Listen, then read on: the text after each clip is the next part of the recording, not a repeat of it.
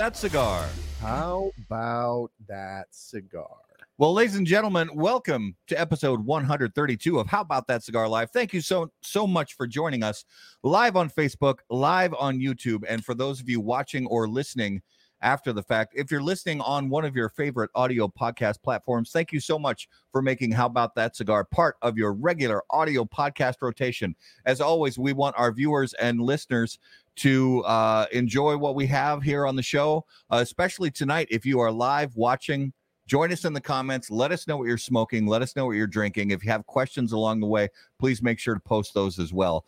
As always, guys, you know that we are live in the Drew Estate Cigar Studios. And let's talk about the beautiful new size of the Deadwood Leather Rose, the boldest of the four bewitching Deadwood sisters. She is showing mm. off a new side of her sultry personality Yeah, with. Drew Estate's launch of the Deadwood Leather Rose Petite Corona. The spiciest of the Deadwood ladies, Leather Rose features a rich Maduro wrapper around an aromatic and exotic blend of aged, dark, air cured tobaccos that offers an enchanting, bold, and sweet profile with notes of cedar, oak, white pepper, and earth that will leave you longing for more. Oh, you'll want The more. 4x43 Deadwood Leather Rose Petite Corona will be presented in 24 count boxes with an MSRP of $6.95 per cigar. For more info, please visit drewestate.com. So, episode 132, back in the Drew Estate Cigar Studios in the the uh the the bunker. Mhm. Uh we'll we'll just call it the bunker. I just came I up like with that. it. It's brand new. I like it. Um, so the World Series is set, starts tomorrow night. Um, not super happy about the players that are in the you know the series. I, Nope. I am pulling for Atlanta. I'm just Yep. gonna say that. I'm pulling for Atlanta. Oh, Um, for Ed- a lot of reasons. I love pulling I love Atlanta. Eddie Rosario. He's a former Minnesota Twin. He's a super positive guy. He's a great baseball player. Yep. So I'm pulling for Eddie Rosario basically. Uh, so I want Atlanta to win. Um, your Vikings did not lose this week. And it's funny that you had that on your notes because that's exactly what I was going to say. yeah, so the Vikings definitely did not lose. Um, they did have a bye week, but so they That's they Don't bring oh sorry facts into it. sorry don't bring fact don't don't cloud this issue Yeah, with your with your facts. we did not lose. Uh, the Packers beat the Washington football team. Uh, Packers have a quick turnaround. So the Packers, Mhm. uh, my Green Bay Packers, have a game in Arizona against the six and O Arizona Cardinals. Now, before the NFL season started, uh, anybody who said that Arizona was going to be six and O, we would have called them crazy. I would have taken that bet. But yeah, I I would, w- I would have taken that money all day Absolutely. but yet here we are uh and i th- they have been they have been playing phenomenally well Yep. and i don't like green bay's chances against arizona uh, especially playing in, In arizona, Arizona. on a prime time thursday night game so i mean we'll see how it goes but um and our beloved minnesota wilds uh have they've started out the season four and one they're playing pretty well but they did the same thing the Last last season. and the season before that. Yeah. So yeah. I I I don't know. Um, and I want to just talk about something pretty cool too. Um, I don't know, Matt, if you can uh, put the link to this in the comments section, but our buddy Risty, um, some of you may know Risty from JSK Cigars. He has started a cigar related apparel company, totally separate from JSK. And I am wearing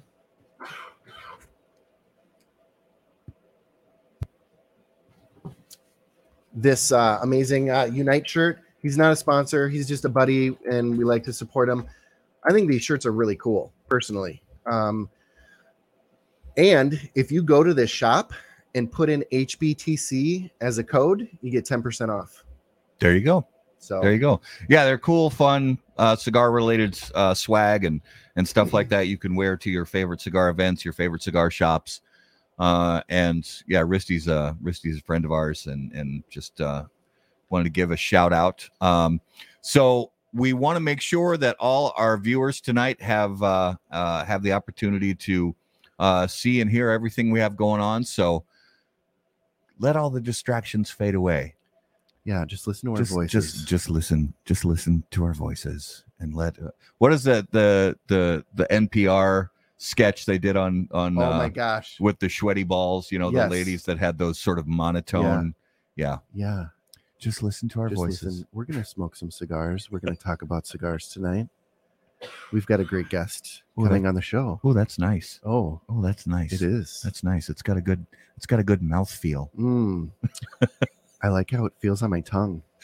All right, let's stop uh, going down this rabbit hole. Let's go to our special guest of the evening, and as always, special guests on How About That Cigar Live are brought to you by Corona Cigar Company and coronacigar.com, the internet's largest and easiest to use virtual cigar store. Corona Cigar Company offers you the finest handmade cigars, humidors, and cigar accessories at the absolute lowest possible price. You'll also find unique and limited cigars containing Florida sun grown tobacco. As a proud American, president and founder of Corona Cigar Company, Jeff Borshowitz believed it was possible to bring cigar tobacco farming back to Florida. At Corona Cigar Company and coronacigar.com, you'll find the best selection anywhere in the world of cigars containing this special Florida sun grown tobacco. If you live in Florida or are just visiting, be sure to visit any of the great Corona cigar locations in downtown Orlando, Sand Lake, Lake Mary, and also the Davidoff of Geneva Lounge in Tampa. For more info on all of that, please visit coronacigar.com and floridasungrown.com. So, ladies and gentlemen, without further ado, put your hands together. Welcome to episode 132. Welcome him back to How About That Cigar Live from Dunbarton Tobacco and Trust, Steve Saka. I can't believe I'm here. I haven't been on a podcast since uh, 12 hours It's been- ago. My it's God. been like a couple hours since you were on a podcast. In fact, I'm, I'm going to post tomorrow that I'm not on a podcast. That's actually what my post is going to be tomorrow because I'm on another one on Wednesday and Thursday. So yes, that, that is You get a that's day my off post tomorrow. for tomorrow. I'm gonna I'm, I'm, gonna- I'm gonna give I'm gonna give the world the break. Uh, one night only though, just one night only. That's all. That's all. The I- world needs more Saka.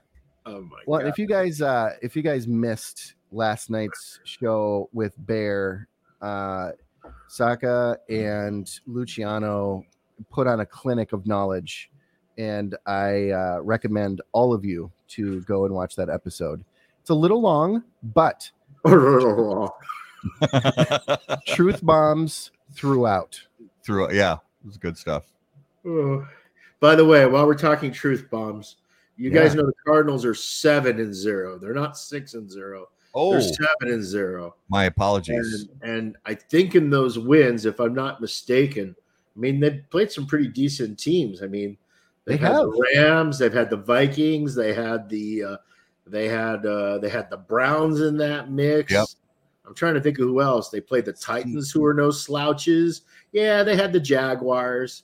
Okay, Yeah. they had the Texans, but you know, they had the 49ers, and the 49ers are a team that's capable of winning a game. Yeah. So uh the Cardinals are the Cardinals are super legit. They they, They definitely are. Oh yeah. and I and I I just what my hope is that Green Bay at least makes it competitive. You know, I I don't want it to be like the week 1 at New Orleans with with Green Bay. I want it to be a competitive game. yeah, but doesn't it feel like with the week one of Green Bay that that was just kind of an anomaly week? I mean, Yes. I mean they they've been playing much better football. So I mean that week one game was a disaster, right? Yeah. They Again, weren't on the same they- page. Well, Yeah. and it's possible. Uh, I'm hoping this doesn't play out this way, but so Davante Adams got a positive COVID test today.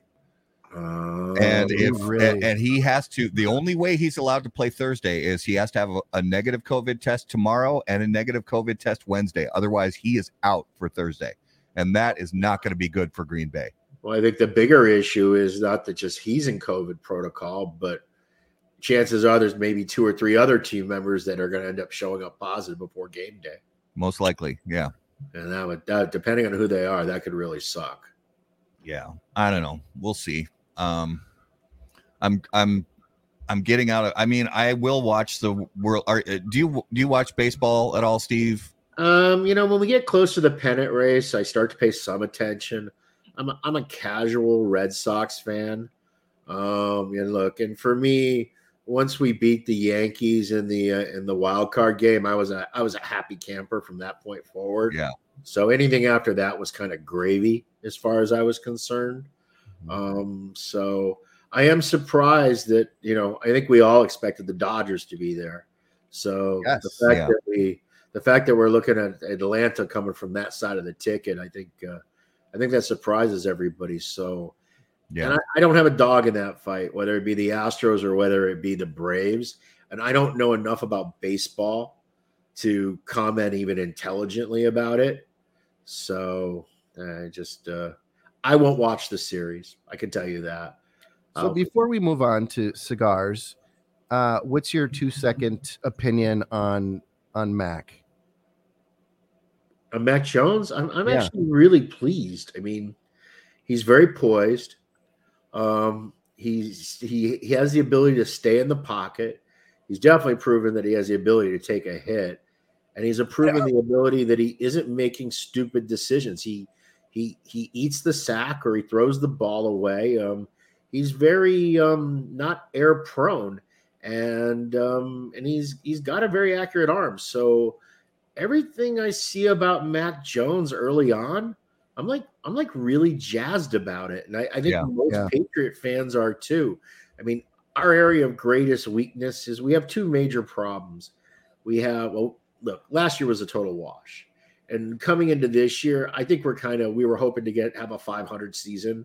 I mean, Rome cannot be rebuilt in a day, um, but I think that I mean we obviously have some offensive line problems that we need to address.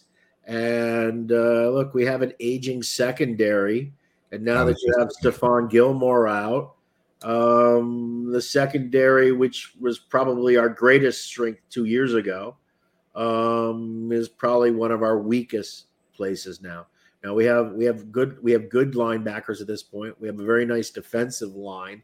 I like how that looks. I like the Yeah. stable running backs. I wish we had a true number one. I'm kind of I'm over N'Keal Harry. I was really excited when we drafted him in the first round. I was hoping to see some of that amazing play that we saw at Arizona State come our way. It just hasn't. It, it hasn't worked for whatever reason. He just needs to go to another team. I believe he's a talented athlete, but it isn't working for the Patriots. I mean, when you got a guy like Jakobi Meyers, you know, way out class. I mean, we got we got Agholor who could not even hold on to a single football the entire time he was in Philadelphia, right? The guy dropped like everything. Yeah. I mean, talk, talk to anyone that's an Eagles fan. I guarantee you they have at least six or seven games that they blame specifically on Agholor by um, I mean, even Agholor is doing well, better than than N'Keal Henry. Uh, as Harry, so Yeah. N'Keal Harry's a problem. Um, tight ends haven't quite produced Jonnu Smith, nor Henry Right. has produced to the level that we would oh, expect. But I'm going to write that off to new team, new environment, new quarterback, and the other thing too is because our line is so weak, these guys have to really play line duty more than they're Yeah. playing even a receiving position. Yeah. Because if they don't, Mac Jones is just going to simply end up eating AstroTurf the entire game. So it's kind of hard to judge how they are because they're having to essentially be an extra left and right tackle. Right. Yep. Well, and I I have a feeling, and this is just a gut thing. He hasn't nobody's hinted at this at all, but I have a feeling, win or lose placement, no what regardless, that at the end of the season, uh Belichick's gonna retire. It could be. I mean, I have to tell you, I mean, being only one game back in our division is amazing. And the fact that, look, we were in it right to the end with Tampa, and we were in it right to the end with the Cowboys. And the Cowboys this year, as much as it pains me to say, I think they're actually legit. They are, yeah. Yep. I think, well, they've been legit before, but I actually think that maybe they'll actually go through a whole season and not self implode. The fact that they haven't imploded yet makes me think that, oh, okay, maybe, maybe there's hope Yeah. for, uh, for for the Cowboy fans. And luckily, they're in the worst division in football. I mean, I think every other team in their division's two and five. Right. Right. Yeah. But So- Dak Prescott, I mean, that's an impressive return after Yeah. seeing that injury and looking at what he's doing. Like, Well, and Zeke's back on his game too. and Zeke is back on his game. I, I think, uh, you know, they've they've got a decent shot. Yeah, I think so. And look, the Packers are right now well in control of the NFC North. The Bucs are way in control of the NFC South. Um, the West, you got real competition, but it's between the Cardinals and the Rams at this point. yeah. Cowboys are the only ones in the NFC in their division. Um, the AFC East, the Bills should win it hands down. They're a much Yes. better team. Um, but oddly enough, we only find ourselves a game back behind them. So who knows what happens? Right. Um, I think the most competitive divisions are the AFC West and the A- AFC North. And I mean, who could have ever predicted that this would be what we'd be looking at with the Bengals? But I'm starting to think that this is actually like real. Like Yeah. they're not Yeah. just getting lucky that they actually they look good. Whereas the Steelers have won three games, but they look terrible. You know what I mean? Yeah. So so yeah, so the Steelers are a 500 club, but they don't look like a 500 club. Right. And, and the Chiefs, the Chiefs don't get their shit together. They're going nowhere. Yeah. They're no they're falling apart. I I think there's I I don't know. It just it it, it feels like their their their chemistry, their team chemistry has Is has kind of gone to shit. Yep. So I mean, like Patrick Mahomes is amazing, and a lot of their skill players are amazing, but you do have to actually play some defense. You Yeah. do actually have to be decent on special teams. You know what I mean? You can't you can't have one side always come from a deficit of 14 and 17 points down that you have to recover from. That's just an unrealistic expectation. Because if Yeah. that was a winning game plan, then the Detroit Lions would be Super Bowl champions for the last 20 years, right? I mean, right. so I mean, they they they they they have to figure something out in Kansas City because what what they're doing right now is just it's ugly. Well, people thought they were tuning into a cigar show, and little did they know. Oh, they were it's a cigar show. They're getting Shit, Mike sorry. and Mike. Smoking a cigar. so, speaking of that, Steve, what are you uh, what are you smoking? what are you smoking this evening? I'm smoking one of the uh, yet to be sold uh, Sin Compromiso Paladin de Sacas. So, uh, well, I I actually am also, and this is one that I brought home from the PCA trade did show. you really? So, Mine's. I um, and I love it. I like it Garrett's- a lot. It's got a little more body, a little more zip, a little more pep.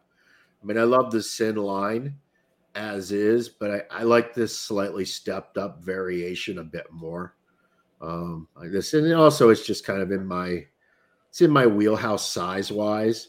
You know, it's uh, it's uh, it's not quite as big a ring gauge, so I feel like it's the good compromise of you know, one of the problems with the Sin Compromiso line, I feel like with the two smaller formats, the Verita Magica and the Intrepido, I think it gives up some of the creaminess in those two sizes that you get in the larger formats. And I feel as though, okay, this is a slightly skinnier format. Yeah, Probably smokes like a 48 ring gauge would be kind of where I would put it. it really does. Yeah, and and yet I still get the creaminess, but I also get the extra strength level. I I, I think it's I think it's going to be a good addition to the brand. I won't I won't sell many of them because of the price point of it, but uh, but I, I I think this is a nice I think this is a nice addition, and I'll be very curious to see how uh, how people feel about it when when they start doing a head to head comparison. And look, and part of that head to head comparison is also going to be the fact that this is ten dollars more. So that's going to figure into the math too, right? Because you got to ask yourself the question: Okay, so he's asking me to pay this much. Is it worth me giving up an extra ten dollars? Is it ten dollars better than a regular sin? For some Yeah. customers, I think it will be. For other customers, they'll say, "Hell no." What's, what, Saka's on crack. I don't know what he's thinking about. But Well, Garrett's Garrett's smoking one of the original. Uh, uh, I just picked these up today, actually, from a local shop. One of the sin. Which size does that sin sin and comp? take? Yeah, right, So which is one of the sizes I say is one of the. Just doesn't have the creaminess of the larger sizes. Yeah, I like I'm it. not It's getting much good, cream. but I don't I don't feel as though it's as good as the larger formats, which is weird. because oftentimes the smaller formats are the ones that I tend to lean towards, but not in sin. And me, the the larger formats seem to play better with the league personally. Mm. It's good stuff. I this paladin is it's definitely um powerful, but there it's also super rich. I mean it's it's it's velvety. I mean, for I lack of say, it's still velvety. It's still it still Yeah. holds on to the core smoothness, yeah. which is what the line is about. Is about being smooth and flavorful. So I Mhm. I don't. I mean, if you're like a Uber strength junkie, don't rush out of your way to get a Paladin de Saka. You're going to be, you're not going to be blown away by, oh my God, this is a pepper bomb version of Sin Compromiso. It is not. It is just a stronger iteration, just Yeah. up a bit, you know? Well, and for the for our viewers and and people who want to know when they're and and when are these when are these going to arrive in the wild? Well, they were supposed to be shipped last week, but uh, the box maker managed to make 3,000 boxes wrong. So Oh, we're trying to figure out how we can fix that problem, not have to wait another six months. So we'll see what happens. I, okay.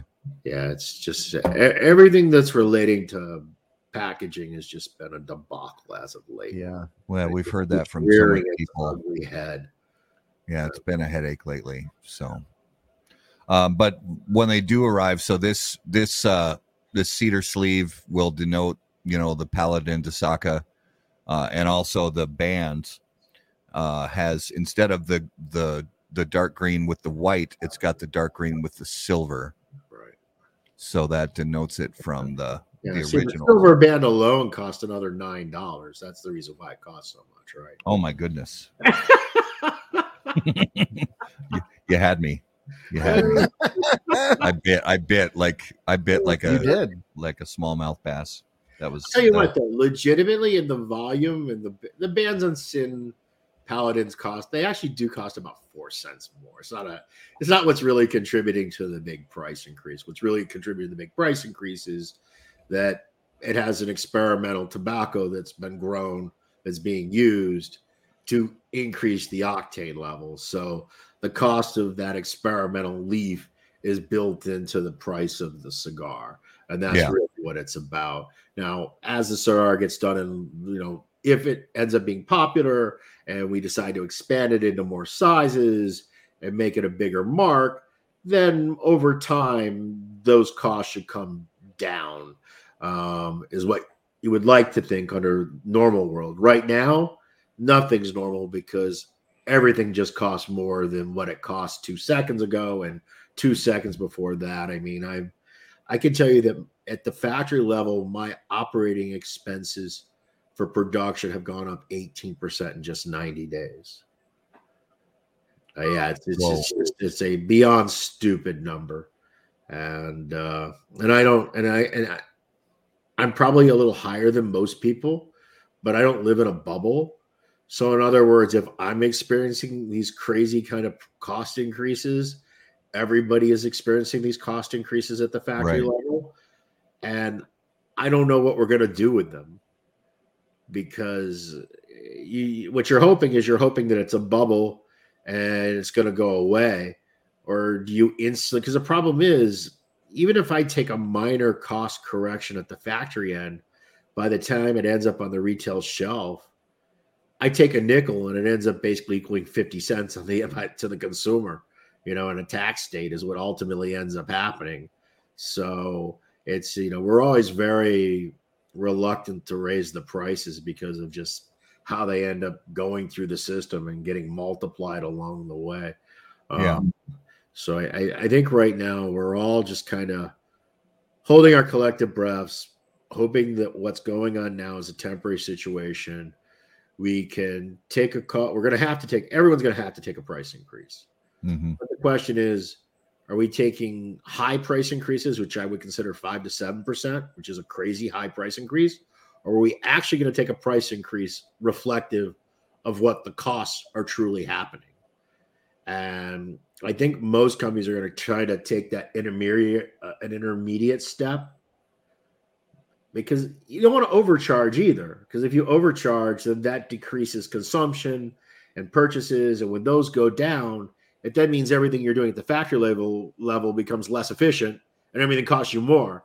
So you really don't want to do anything that ever actually slows the number of units that are being produced. Yeah. Because it ultimately ends up making everything that you're producing cost more. So it's a it's always a bit of a balancing act. Um, but I mean, if if what we've been seeing for the last six months is truly the new norm, I, I think consumers need to brace themselves. Mhm. These cigar prices are going to go really high. Oddly enough, simultaneously though, other cigar prices are going to go in the toilet because there's a lot of major manufacturers that are producing crazy quantity of back orders that I don't think are really real. I think that it's going to slow up. And I think that you're going to find a lot of large manufacturers that are going to have so many cigars that they made that they're going to be looking to try to just dump them to cash recover. Even if they lose money, they lose less money than them sitting on them indefinitely. So it, mm-hmm. it, I think it could be a weird tale of two cities in 2022. You could have certain products that are really dramatically escalating in price, and you can have other products that are going to like literally crater in price at the exact same time, just because of how the companies responded to this weird bubble that we've been in in the last 18 months. It's there's a lot of uncertainty right now. Right. Has this been the most difficult period of time to plan for the next few quarters? Um, There- just stop. There is no planning at this point. Anyone that's planning, because I'm a planner, every plan you make means nothing.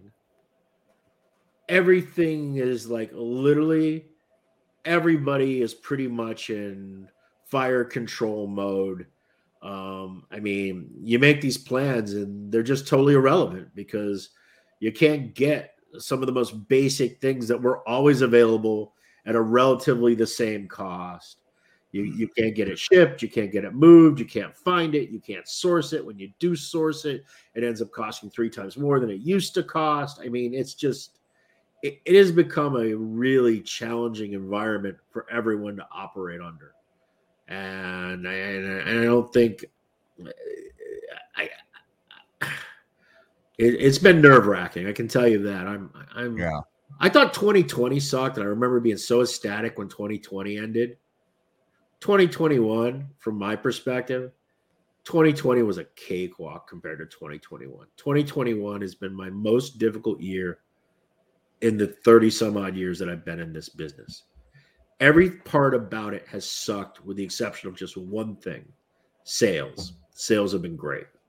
Yeah. Yeah. I mean, it's like it's like literally if if I had the cigars I was supposed to have, I would have done three more million dollars worth of sales this year. I mean, minimum three more Well, million easy. And like you said, you're a you're a planner by nature, and so you're not looking at the numbers that are coming in right now. You're looking at projections and the headaches that are going to have to lead to those projections going forward. right. So, you know, you're viewing it with, yeah, I mean, you can try in many circumstances to be as, you know, uh, to be optimistic about it, but you have to look at what's really happening in in multiple different markets, not just the cigar market, but right. It's everything. Everything is intertwined. yeah, mean, energy, shipping, energy shipping fertilizer i mean look i i have like about four farmers who i commission crops with and the way this works is i basically give them the starting money every year for them to do their plantings because they're small farmers and i want them to grow something specific for me and so the way that works is i basically make a guaranteed purchase at a certain price but in the advance i give them the money they need in order to be able to do the planting and the harvesting because they don't have the money themselves to do it. And in all cases, I've had to give all of them twice as much as I've ever had to give them before because wow, energy costs are out of control right now. And uh, look, and everything that you do in farming is directly tied to energy costs. It, it's and we see what's happening with our energy costs in what is a relatively stable energy environment, the United States. Well, imagine what it is in a third world country. So us seeing gas double and triple um, doesn't even come close to what these people are feeling. I mean, it's Right. it, it's a mess right now.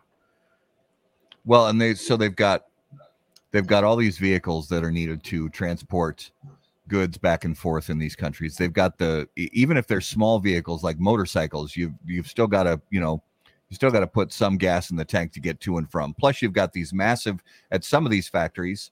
Most of these factories, you've got buildings with with that are very very large. You have to have fans. You have to have lights. You have to have. Um, I I can't imagine and and you can't even rely on the power grid. You also have to have the diesel generators to keep them Right. operating. You Right. know, so you have those direct fuel costs. And it's not just the cost of diesel, it's the cost of getting the diesel to where you're at. And that requires energy. And it's just, it's a big, long, cascading mess. And honestly, what I find kind of funny is I think that all of us in business, we started seeing the trickle effect of the COVID shutdowns as early as last summer. Hmm. And it really kicked into high gear for us right around February of this year, where things started to become like really, really difficult. yeah Now, I think just in the last like what 30 days, that the average American consumer is starting to feel the impact of what we were seeing beginning at the end of last summer and Right. really the shit hitting the fan early this year. You're now the consumer is now starting to see that they can't get the diet soda they want on the shelf. They can't get the vanilla syrup at Starbucks that they like to have squirted in. They're seeing the that, you know, Yeah. I, I paid over five dollars a gallon for gasoline on my last trip. I didn't pay a penny less than like three ninety five anywhere. Um, you know, so I- think now, just in the last like thirty days, the average consumer is start now starting to realize, wow, this whole global shutdown COVID thing, it wasn't just the fact that it cost us X millions of lives. It, it, was just so incredibly disruptive to the supply chain and the logistics that it's crazy, particularly when we operate in a global economy that has been trying to scale itself to be more of a just in time kind of scenario so that they didn't carry excess materials and all of those operating costs because they want to keep costs as low as possible so that consumers can enjoy the lower prices. The reality is, as soon as something goes a little out of whack, those crazy low prices are not possible. They're counting on everything working. And you always deal with certain things not working, but I've never dealt with everything not working, everything Yeah. being a Right. problem. And it's everything. It's Yeah. labor, it's tobacco, it's energy costs, it's packaging, it's cellophane, it's hinges for boxes. It's just literally uh, shipping is an utter, just complete catastrophe. I think that uh, uh, I've never seen anything like this. I, I, I am so hoping. The nice part about it is, if government would just get out of the way and not keep proposing stupid ideas that are just going to exasperate the situation, but they literally did nothing and left things alone for probably 12 months, I think the market would sort it out on its own because the Yeah. businesses want to get back to doing business as normal across the oh absolutely yeah right? But while we're talking about, you know, taxing unrealized capital gains, I I know for the average person that's listening to this broadcast, that means nothing to them. That scares the living fuck out of every single small business owner in America. Okay, Absolutely. it doesn't scare the big corporations because they're just going to move off to somewhere else. yeah But the companies that actually do things in America, the concept that I would have to pay taxes on an unrealized capital gain, something that I didn't actually get the money for, but just that my balance sheet has increased in value, that I got to pay taxes on that is insane because I'm Yeah. increasing the balance sheet so that I can hire more employees, so I can buy more tobacco, so I can grow the company and make more jobs and earn more money and earn more profit, so that I ultimately end up paying real taxes on money that I actually take. But if we're talking about taxing people on money they don't even take, right oh my god! I mean that that is such a crazy policy. And to hear the Fed chairman yell and defend this thing in front of a a, a, a Senate a congressional hearing, this concept, it just tells me how clueless they actually are. So they, they just need to stop for a moment, take a breath, calm down, fix the problems that are right in front of us. And I'm not getting into a global warming debate. I'm not getting into hey, is universal health care a good idea or a bad idea? Is all uh, universal child care? Those are all reasonable discussions we could have. But right at this particular moment in time, this is not the moment to be thinking of these things. Right. We need to find a way to stabilize this supply logistics problem, and we need to find a way to stabilize this inflationary problem, and we need to get this back on track. And then we can have these conversations. The problem that you have is, I think that for the one political party, they feel as though they're probably going to lose control 12 months from now. And they feel like if they don't do it right now, they may not have another time to do it. The sad part is right now is the worst time to do It's it. the worst time. It's Yeah. just the worst time. And it's even worse for them too. Uh, but listen, that's me spouting on about politics. And all I know is I'm just operating as a small businessman, just trying to keep my head above water.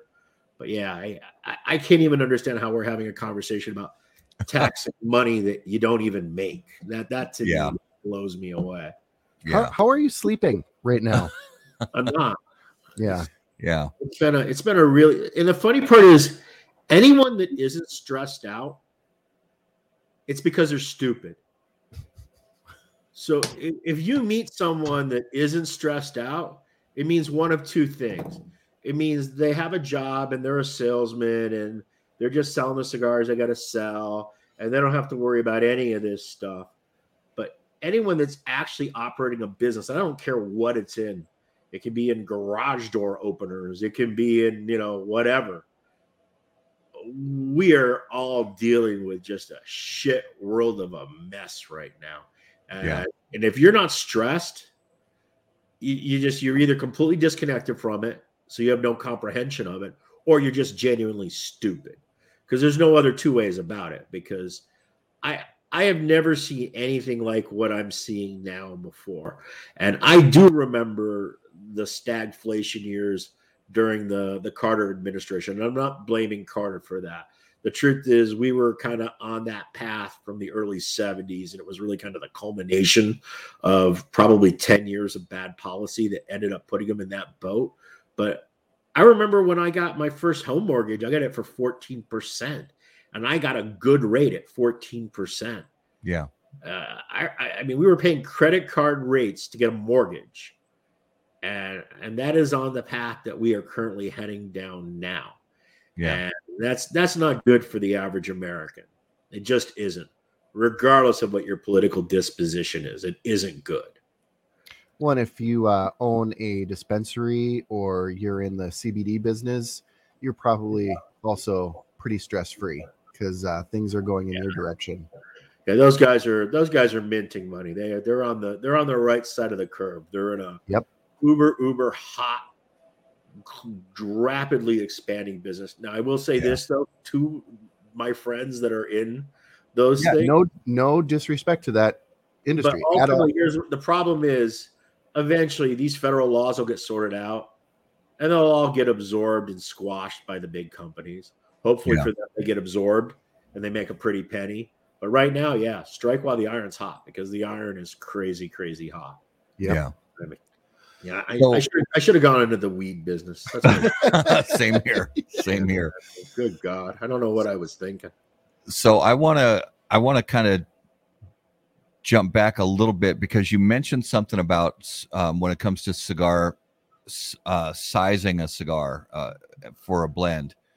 And this is something that as we were talking through was coming into my head thinking about different and i'm uh, right now because you're on the show i'm specifically thinking about your blends.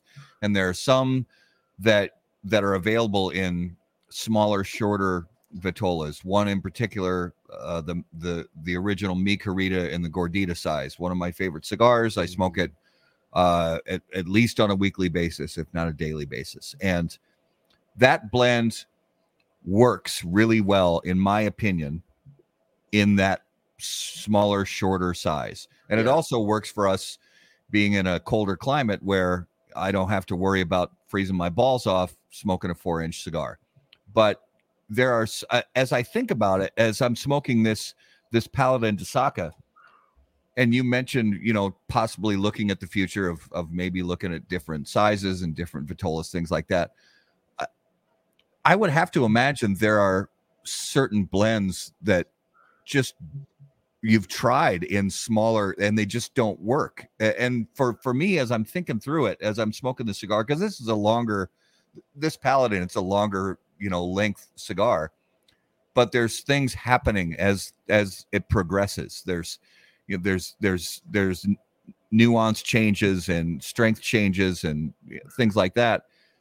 And I would imagine in some blends, it, it would almost be counterproductive or not worth it to put out a, a four inch but you know, four by 48 because it it's not going to accomplish what the blend was meant to to accomplish is is that am i kind of on the right track with that That was a very long question. to basically get to something that could have been said in seven words. The Do all- reality, do the all blends work reality- with the reality is certain blends work better in large formats and other blends work better in small formats, period. okay But the absolute truth is no cigars work in small formats from a commercial perspective. Consumers are not willing to pay what it costs to make small format cigars. Now, there's a small subsect, a little tiny group that's willing to do so, but they're really they're the anomaly. They are not the norm. So consumers aren't willing to pay what it costs. So typically, when you see small formats within a brand, it's because the way the tobacco is being utilized on the factory floor, you just have tobaccos that are short, or you have second cuts that you really have no alternative but to try to convert it to cash and make some small formats. But and I and I said this multiple times, Robusto, Toro, and and and Gigantes, those three formats are 80% of the sales. If you just made those three sizes, six by 60, a Toro, and a Robusto, you cover 80% of all the cigars consumed in the United States. All the other stuff, Perfectos, Lanceros, Torpedoes, Coronas, Lonsdales, yada, yada, yada, added all together is 20% of the market. So, for the most part, the only time you ever see small formats made is because of leaf utilization, because it's the way that makes the most economic sense to try to keep the overall cost of the line down and to make best use of the materials you have, or because the manufacturer just, hey, I absolutely love these Coronas and therefore I'm going to make them. But if you're doing that and you're trying to price it with Coronas that are being made just to cost balance average out another production, you can't compete. Because the reality is, from a factory point of view, uh, the difference between a Corona and a double Corona is just the weight of the tobacco. So typically, the cost delta between manufacturing a double Corona and manufacturing Corona is only about 18% at the factory level. Hmm.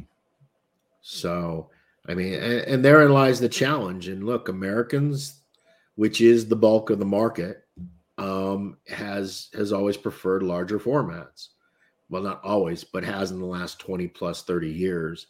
And whereas the Europeans and the international market had stayed towards the smaller formats, well, they're changing their trend too. I mean, they want the large formats. In fact, I've only done one exclusive size for an international customer. And I thought for sure they were going to want me to make something like a Lonsdale or a Corona or maybe a Cuban Corona Gorda kind of size. No, they wanted a six by 60. That's what they wanted because that's what their consumers are asking for. So, as a general rule of thumb, um, yeah, I mean, the money's in the large formats because customers are willing to pay for them. And the small formats are kind of almost a byproduct, or they have to be a dedicated effort, is what Yeah. ultimately to happen. You know, like if you got certain types of tobacco, you have no sh- choice but to make small. I see Skip Martin there. Uh, I know probably and this is me speculating. I don't know this is a fact, but Cameroon tends to be small. So I bet that probably dictated some of the sizes that Skip got the first make when he started doing his Baca line because you have to work with the materials that you you have. You know, And I think he mentioned that. I think he did say that specifically that that's the case. I mean, gorditas. Look, when I'm making an ancho largo or I'm making a Triqui Traca, you know, number six five two. Well, there's enough space to get another cut that I can make a four by forty eight. So I get to use that half of the leaf two times instead of just one time, you know.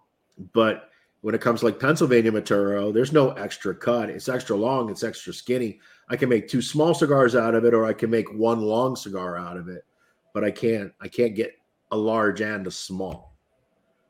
You know, it- a lot of it has to do with leaf utilization and then also what the manufacturer brand owner wants.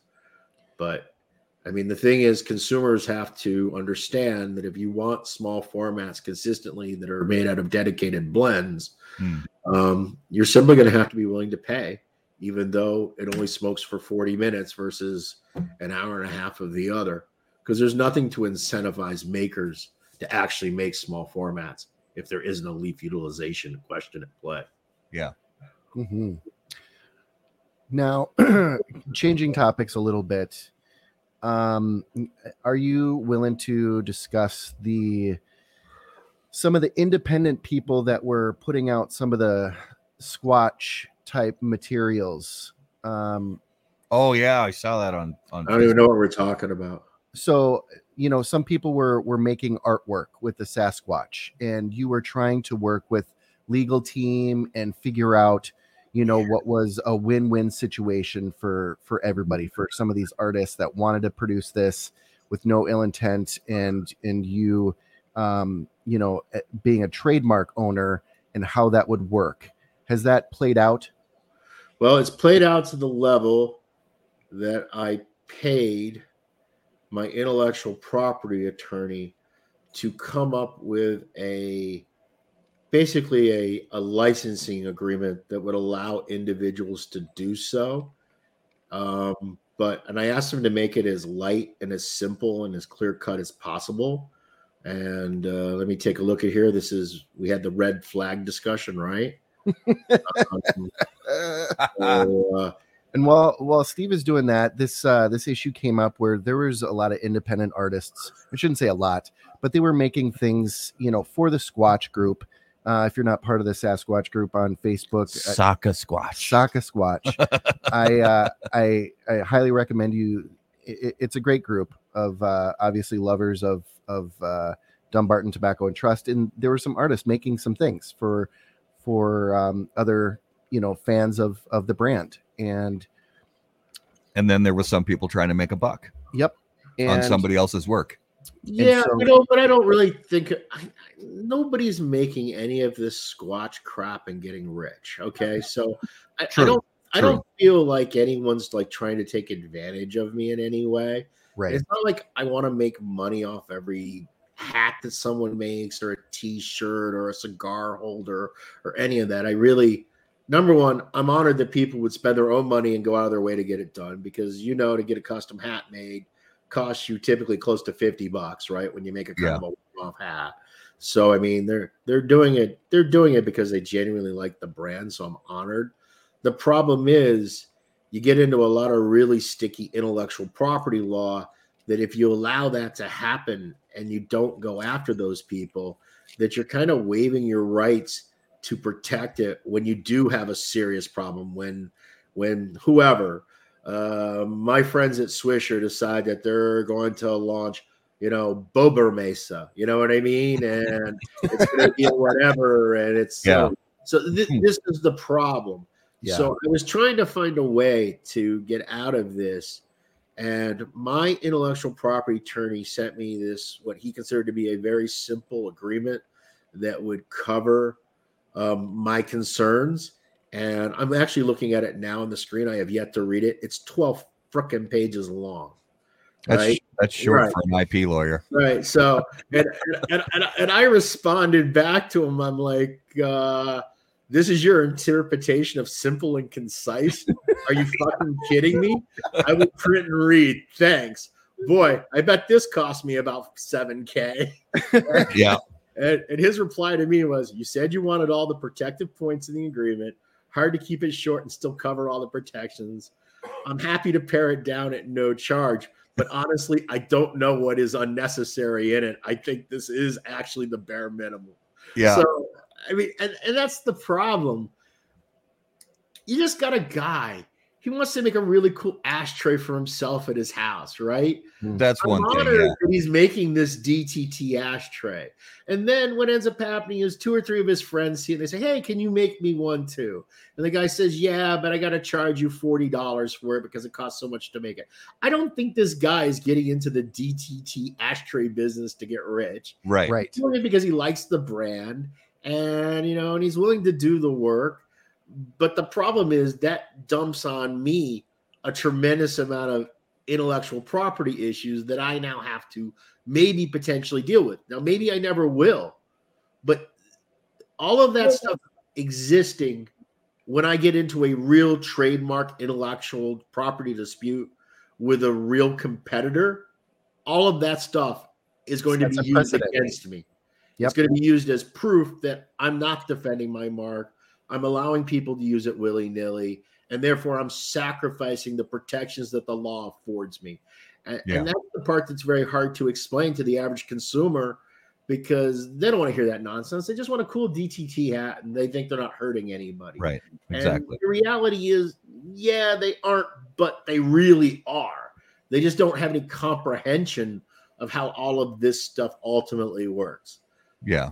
Well, When it's I did a- similar to it- it's similar to you know back in the Napster days, uh, and even before that. Mm. You know, guys, uh, m- the vast majority of people who were taking their their CDs and putting them out out on the uh, for the world to download didn't what they weren't doing that to make a buck they weren't doing it for any ill intent they were doing it because they they thought this music hey this this album's really cool i want you guys to check it out uh but but then it it it i when it's when it's allowed to just be turn into the bull in a china shop and and run rampant then then it can if it it's if it goes too far it can become detrimental to a brand And look, I don't know if you remember this. This was like maybe 10, 12 years ago, but Warner Brothers had to go after like every 12 year old that was starting a Harry Potter fan site. You know what I mean? Yeah. Because they were using copyrighted images and video clips and all of these things. And look, Warner Brothers doesn't want to shut down that 12, 16 year old, even the 23 year old fan that's helping to make the Harry Potter universe more of a community and spreading the love. What Warner Brothers is worried about is what happens when Universal Studios makes something that's very similar to Harry Potter and they want to go after them. Okay. And, and that therein lies the problem. And it's it's it's and it's and it's such a difficult conversation to have that like it's a difficult conversation for me to have with intellectual property attorneys. yeah Okay. And I've been doing this literally for almost three decades. To try to have that conversation with a guy that just made a little DTT cigar stand and sold it to six of his friends, it just makes me look like I'm just a total douchebag asshole that I'm just trying to squeeze every nickel and every penny out of everybody on the planet. When the reality is, I love the fact that they do it.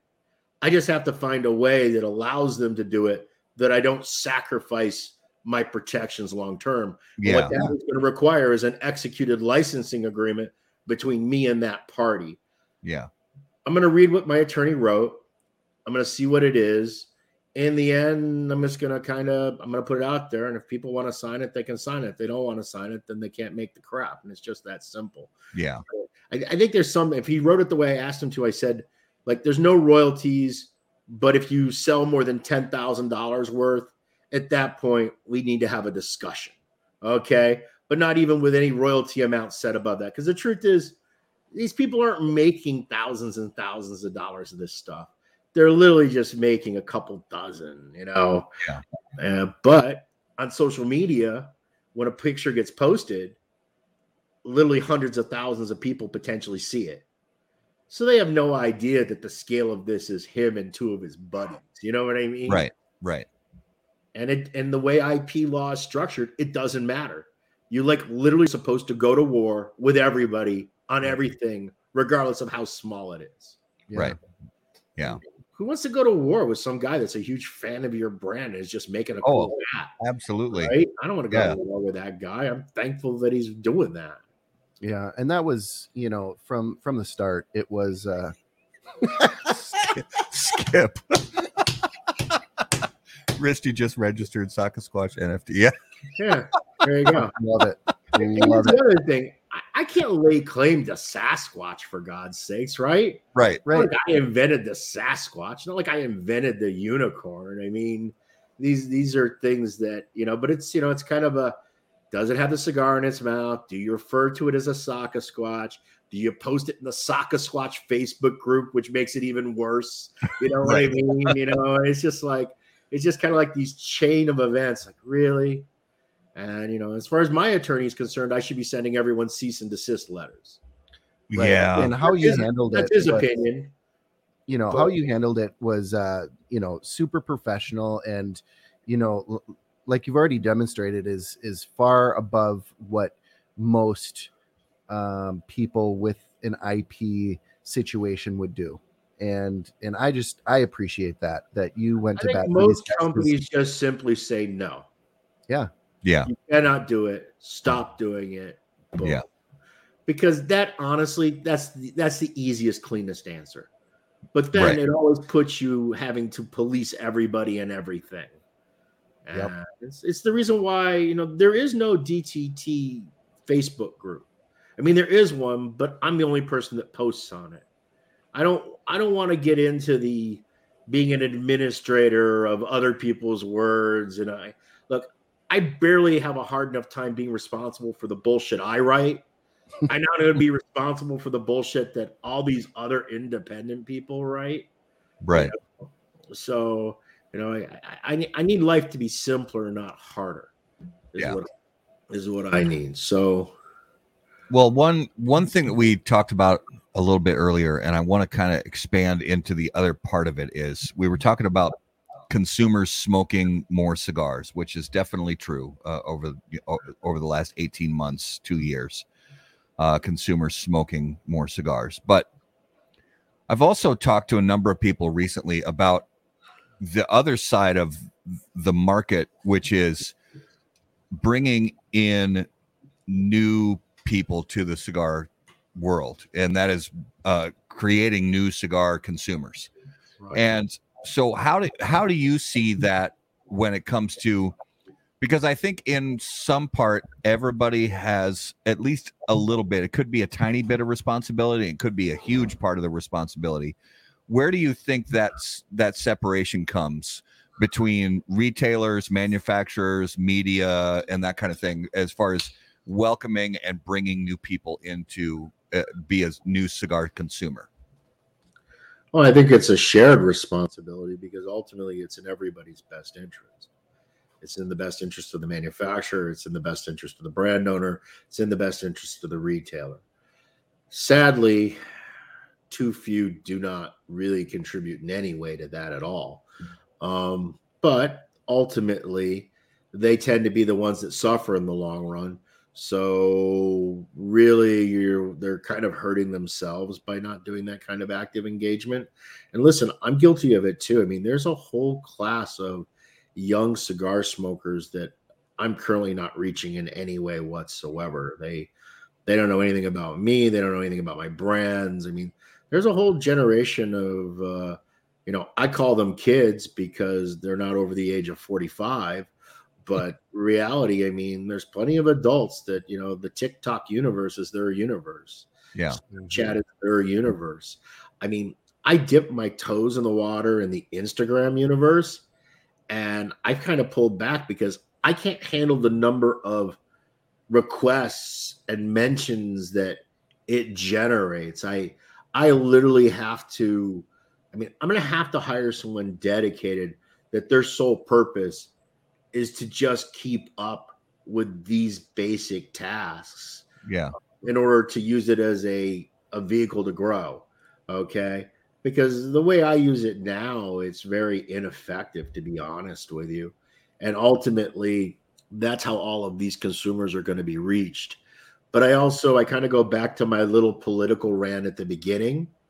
I have so many other bigger, more important, immediate problems that even though I need to do something about that, I got to take care of what's happening in real time right now first before I even think about a grand social media position and how I'm going to put the company in a position to possibly engage with that 26 year old who's not on Facebook, who's not watching cigar podcasts, who may never visit a brick and mortar store because they just like to order everything online by nature, or they live in a place that's essentially a cigar desert where they Yeah. don't have good stores to even go to, which honestly, that is more than probably 70% of the land mass of the United Absolutely. States. Cigar Yeah. consumers are stuck in a place where uh, th- their nearest store might be four or five hours and that store might only carry really old legacy brands that are available through distributors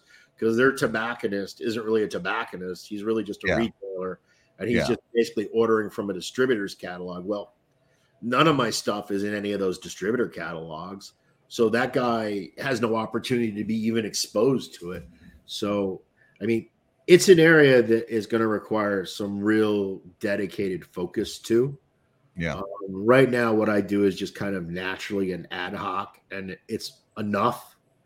But long term, it isn't. I mean, I mean, it, it just simply isn't. Unless, and here's the problem: you can say, "Hey, I don't want to grow beyond a certain point," but the problem is, if you're not growing, you're eventually shrinking. That is the problem because you're always losing consumers. They're going to find another girl they'd rather date something else they'd rather smoke.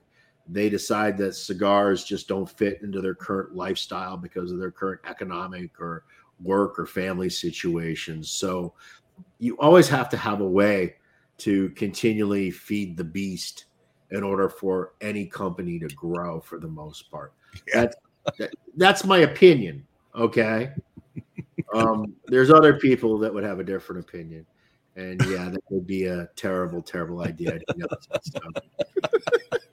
Yeah, you and me doing, uh, we'll do it together, Skip. We'll, we'll, we'll do it as lesbians. We'll be gen, we'll, we'll change genders for it too, right? We'll, we'll go, we'll go, we'll go full 2022, right? So it'll, it'll be a lesbian Martin Saka OnlyFans toplets. That's what it'll be. Oh gosh, please let that happen. Oh, that's that's that's the only fans that the world needs. That that's the only fan that the world deserves.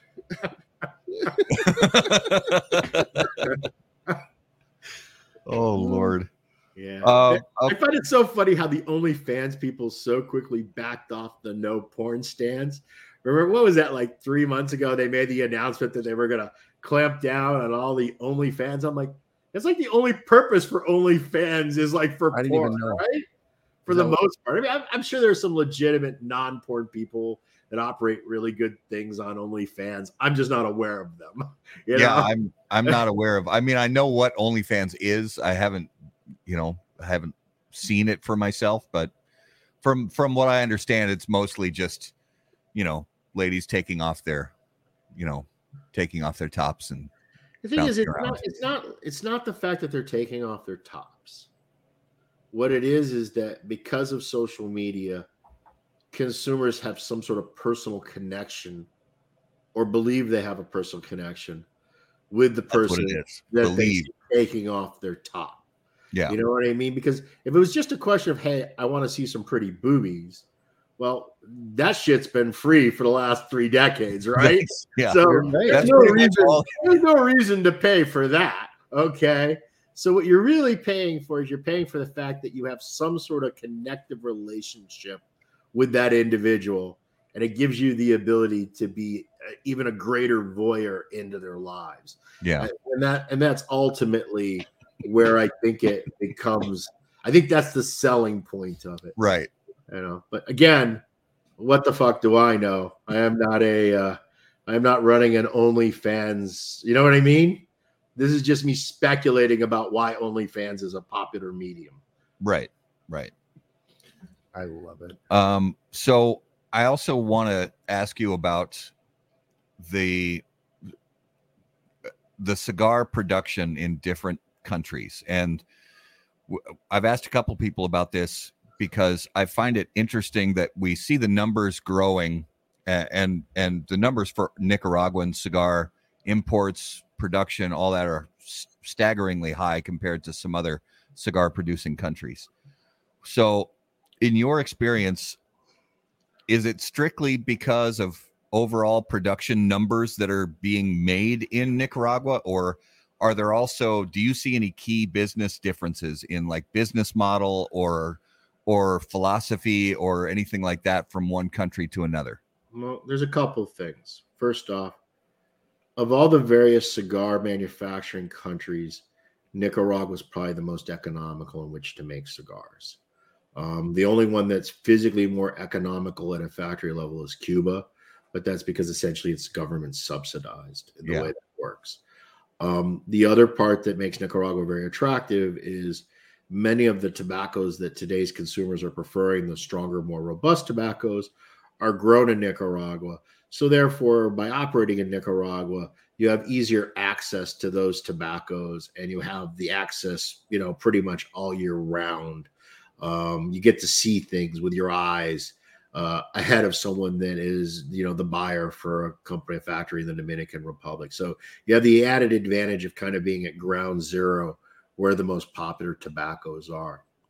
Um, I think the other thing that helped tremendously is, uh, you know, there was kind of a shift in the media that started to prefer Nicaraguan cigars over Dominican cigars. That also helped to spur it along. And again, I think that's because of the fact that those tobaccos, again, were giving you much more flavorful, stronger, because even mild Nicaraguan cigars are more robust. Right. But I think probably the most important thing was the fact of how Nicaragua approached the cigar market. Um, my friends in the Dominican pretty much have rested on the laurels of being a Cuban alternative for many, many years. Everything they did about branding and packaging and the way they described their cigar was always like, hey, this is a Cuban alternative. This is, hey, we used to make cigars in Cuba. That evil Fidel Castro stole everything from us. We're now making the best cigars in the Dominican. If you like Cuban cigars, you really should be smoking our cigars because we're the ones that know how to really make them. So everything in their verbiage and their language was always kind of piggybacking off from that that that built-in legacy of Cuban cigars being considered a luxury high-end brand. And one of the things that I think Nicaragua did um, pretty much right from the outset was it never billed itself as like a Cuban. Hmm. Uh, it was more like, no, we we make Nicaraguan cigars. Our cigars are unique. They're different. This is why they're different. This is why they're unique. This is why we think you should smoke them. We believe they're better than Cuban cigars. They're not a facsimile of a Cuban cigar. We're not trying to make something that's a facsimile of a Cuban cigar. We're making Nicaraguan cigars. Right. So Nicaragua, whether it was intentional, it wasn't like there was some grand mastermind that thought in these terms, but pretty much from jump, for the most part, it has branded itself in its own country. And as those products have gained favor, you will see today a lot of consumers just outright say that Nicaraguan cigars are my favorite. And that includes in countries that were traditionally uh, Cuban, you know, mainstays, you know, places like the Netherlands and Germany and Italy and Norway and all of these places. And I'm not saying there aren't people that are still in love with Cuban cigars.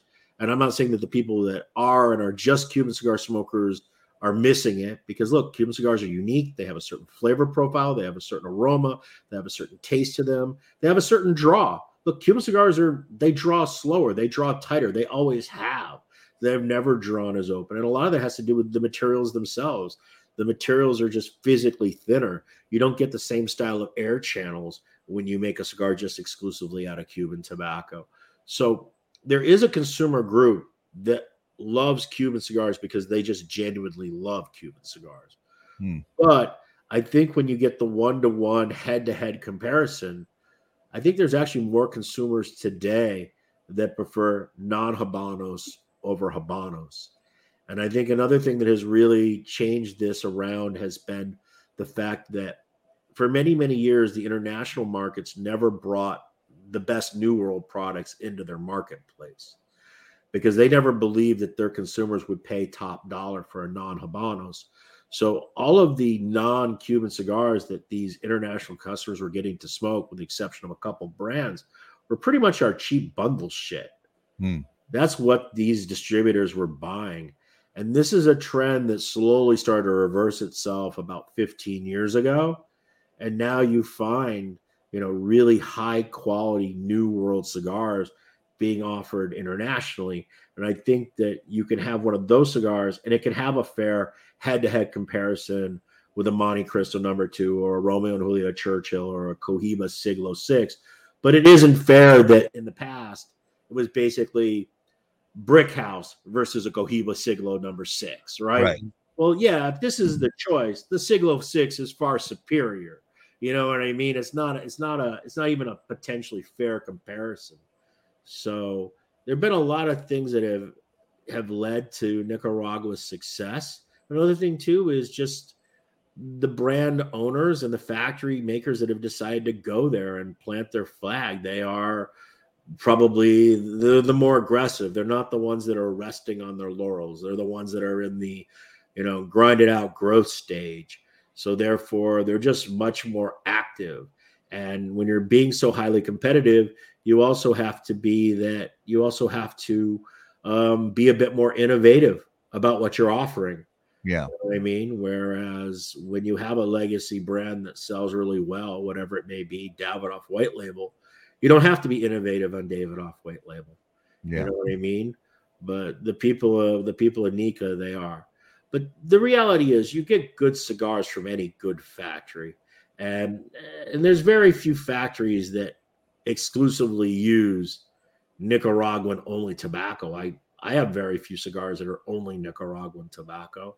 Yeah. Nacatamale, Todos Los Dias. Um, sure there's something else in the mix, but off the top of my head, I'm drawing a blank, being put on the spot. But there there isn't a lot. You know what I mean? And uh, so, um, and I, I think the Dominicans are waking up to that. Yeah. Well, and I was They're not I- they're they're not branding themselves the same way they used to brand themselves either. I think you're right about that.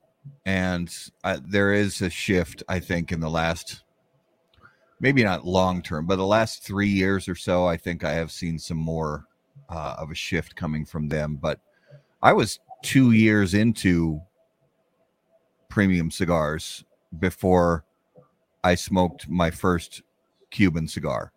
I mean, for the first two years, it was almost exclusive. And this is back in the mid 90s. It was almost exclusively Dominican cigars for me. Yeah, me It was Davidoff's, it was Fuentes, it was La Auroras, uh, probably some of the stuff coming out of uh, some of the, uh, you know, Yeah, like the out of and out of. FTG and all of those places. Yeah. So the first two years was exclusively that. Then, then I smoked my first Cubans, and I said, yeah, they're okay.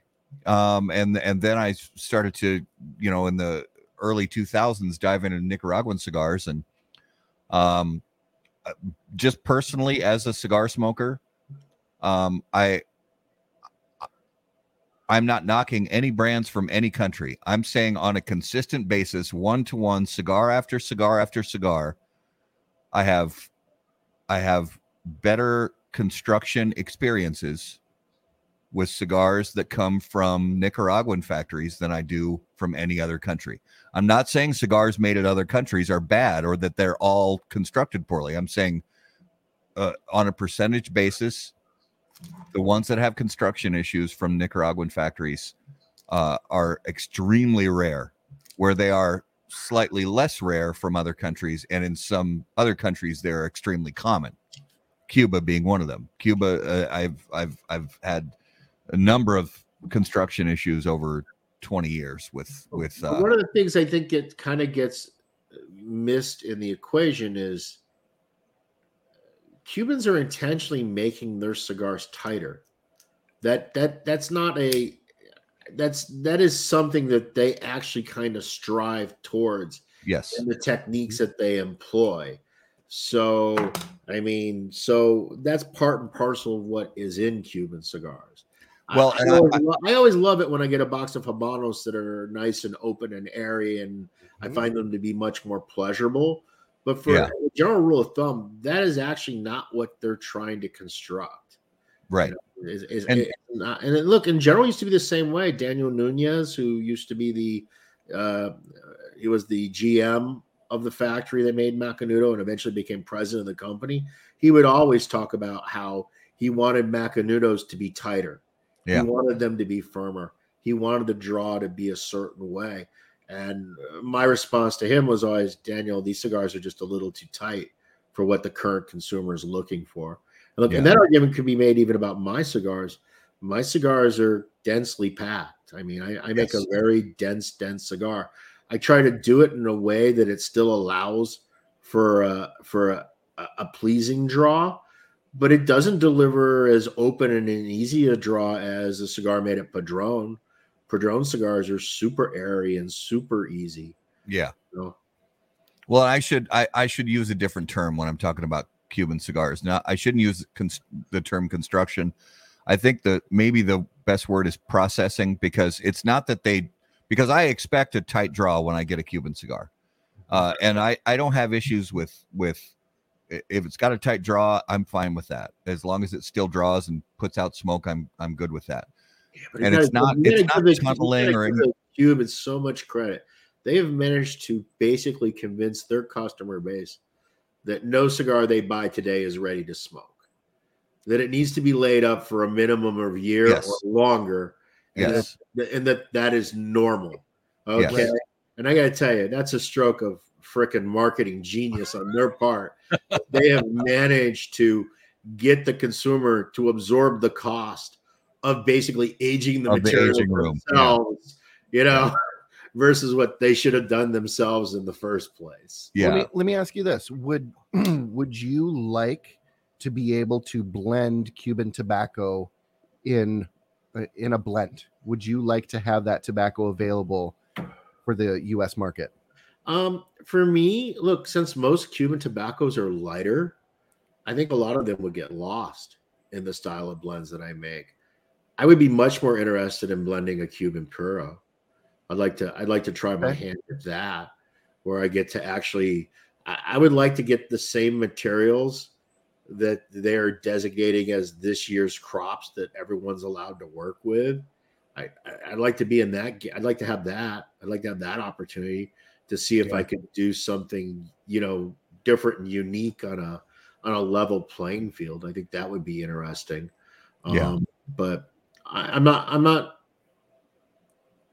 If good Cuban material became available and I thought I could make a blend out of it and I thought I could make it consistently, yes. Would I entertain doing it? I would.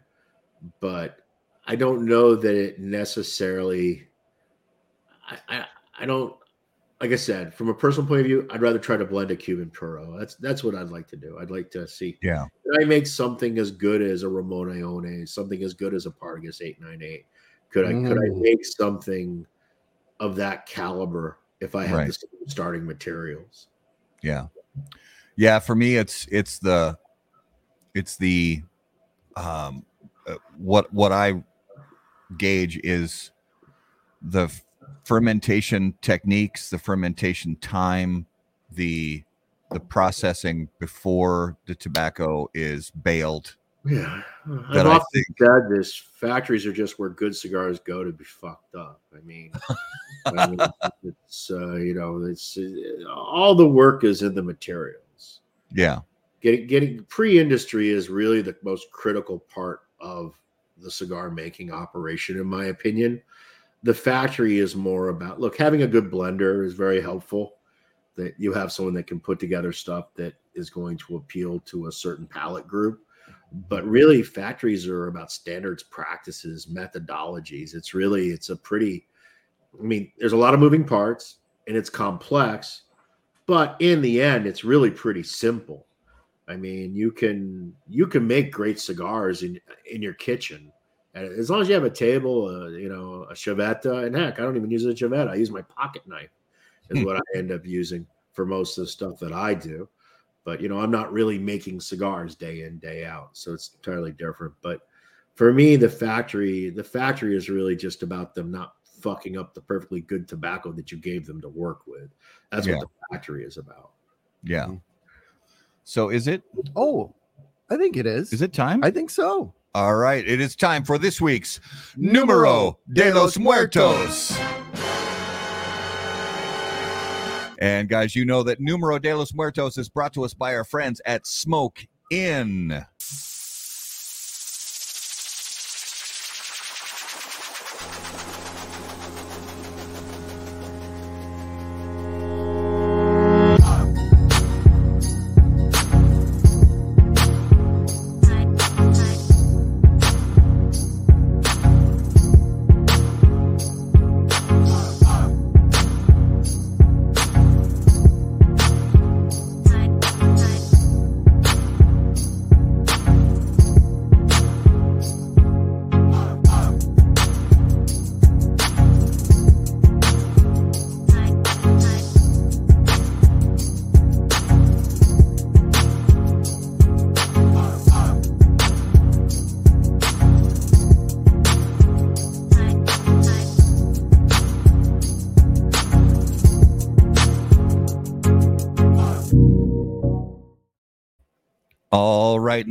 De los Muertos, episode 132. Garrett, what do you have for us this week? All right. It is a very small number this week, but it is a 10 year average over the last 10 years. Well, 2008 to 2018, an average of six people a year died from this in the US. Wow, that is a small number. It is. And I'm going to, right off the bat, I'm going to, I'm going to give just a little hint. It is about communication. Or communication is involved, I should say. Communication is involved. All right. um, we already have some glorious guests, guests, guesses. Uh anal I'm um I'm gonna go with no. I'm going to go with no on that one. Woodpeckers would be amazing. Um No, I actually did falling from radio towers. That's about hundred people a year globally fall off of those towers. so from 20 2008 to 2018 an average of 6 people a year in the US died from this. So the answer is yes, electrocution. However, I'm looking for something specific. Ooh, I like it. Steve, what do you think? Toaster in a bathtub kind of electrocution. Is that the kind of stuff we're talking about here? Well, it is electrocution, but it is not a toaster in a bathtub. Hair dryer? Nope. I think cell phone battery blowing up. No, that would be unfortunate. Wow. How the hell are you supposed to guess how six people die? I got six people that die every Tuesday around the corners. What are we talking about here? All right. Uh actually, Lawrence has another piece of the puzzle. Mm. Lightning. Lightning while taking a bath. Lightning while being in a hot tub. Uh Mitchell is correct. It is people talking on the phone, a landline during a lightning strike and it zaps their head. Well, okay. So great guess, Mitchell. Um, that it's got to be so low because over the years, landlines are becoming less, Less and and less, less. common. Yeah. So right. And on top of that, even if you have a landline, you have a cordless phone. So you're not even like attached to the phone Right. anymore. Right. So you're actually talking about this is pretty much like really old people, right? That have the same phone hanging on the wall from 1968. Right. That's what we're talking about here. With the, the phone in the kitchen with the 50 foot cord that can go to every room in the house. Right. We, we all remember. I mean, that Oh, was yeah. that's the norm when I was a kid, right? Yeah, if I was say, "Bring me the phone," and you'd be stretching that blue cable uh, everywhere. Yeah, Judy, your boyfriend's on the phone. right. yeah. Oh man. Well, and I, you know, it, and it makes me think. And I know we've got a couple firefighters uh, in in the room. Um, I mean, I know that you used to see that a lot more probably uh, in the past, but not as much lately. how much current can those wires handle? Because I was shocked to even see that was still a thing. Yeah, because it's all low voltage, but I mean, it's still it's still copper. If it gets enough current, it's gonna go. It's got to go through the copper. That's pretty much the way it works. But what a way to go! Yeah, I, I love that wisdom that Skip Martin added. They were destined to die one way or the other. Are we not all destined to die one way or the other? I, I think that's one of those universal truths. We're all dying. yeah. And From the moment that we were born, we're all dying. Coop get Coop. rid of them. Coop, you still have those phones, and it reaches into the parlor. I'm sure yes. with the with the beautiful plastic covered furniture uh, Yep. and the beautiful new paint job. Yeah. Do you still call Mabel? Coop? you still ring up? Could you get me Klondike 7604, please? I'm trying to reach Klondike 7604. Oh man, we had party line. Did you guys have party line? we had a party line when I was a kid. Yeah. Oh man, that was fun. But you didn't have to dial one nine hundred to get on. We just what are we talking about here? No, No, the, so- the small town small town party line that we had uh There were seven houses that were on our party line, and each house had a unique ring. Uh-huh. and we would we would uh, know which houses like how long they would take to answer the phone Yeah. and we would try and answer it right when they did so they didn't know we were on and uh, we got busted every once in a while but i mean that was uh that was fun times Well, just to tell you how backasseries things are, I still have a landline because our alarm company needs the landline in order to link the system in. And they now, of course, have an entirely wireless one, but that means I have to completely replace the whole system. And yeah. you know, like I'm going to spend six thousand, seven thousand dollars to get rid of the one that's dependent upon the landline. No, we just so we have a landline, which doesn't make sense to me because isn't that the first thing you do is go outside and cut the landline? Probably Yeah. people don't even do that anymore. But I guess if the landline is cut, it automatically sounds the alarm. That's what they tell me that it instantly counts as a, a Yeah. fire alert if if the landline is ever cut. Yeah. fun So that was this week's Numero de los Muertos. All right. So Steve, last time you were on the show, and actually we we looked this we looked through our old shows. This is the first time you've been on in a long time. This it was it was over two years ago. You were on in September of 2019 on episode 25, and now we're on episode 132. So these we have these these what you're uh, telling me is that from 25 to 132, that there was literally 107 other people that were more interesting than I. am. You're telling me. I, I don't. I, I don't know how to take that, man. As far as I'm concerned, it just feels like a big fu. I well, mean, it's certainly not a lack of trying on our part You did have you did have two trade show appearances in there. So well, so did Those- everybody else, right? I mean, come on, those don't count. oh, I, this is I gotta give me a washcloth. I got some egg. I gotta wash off my face. All right, so uh, Steve, if you could hear the thoughts of one living person for ten minutes, who would it be and why? Oh man, you guys are getting me in trouble with this one. yes You really are. I, I I really I really honestly want to know what Joe Biden's thinking. That's that's not getting you in trouble. I I- really I really I really honestly want to understand yes, what he's you thinking. not the only one I would like to I'd like to understand I'd like to understand I'm starting to doubt whether he's cognizant or not.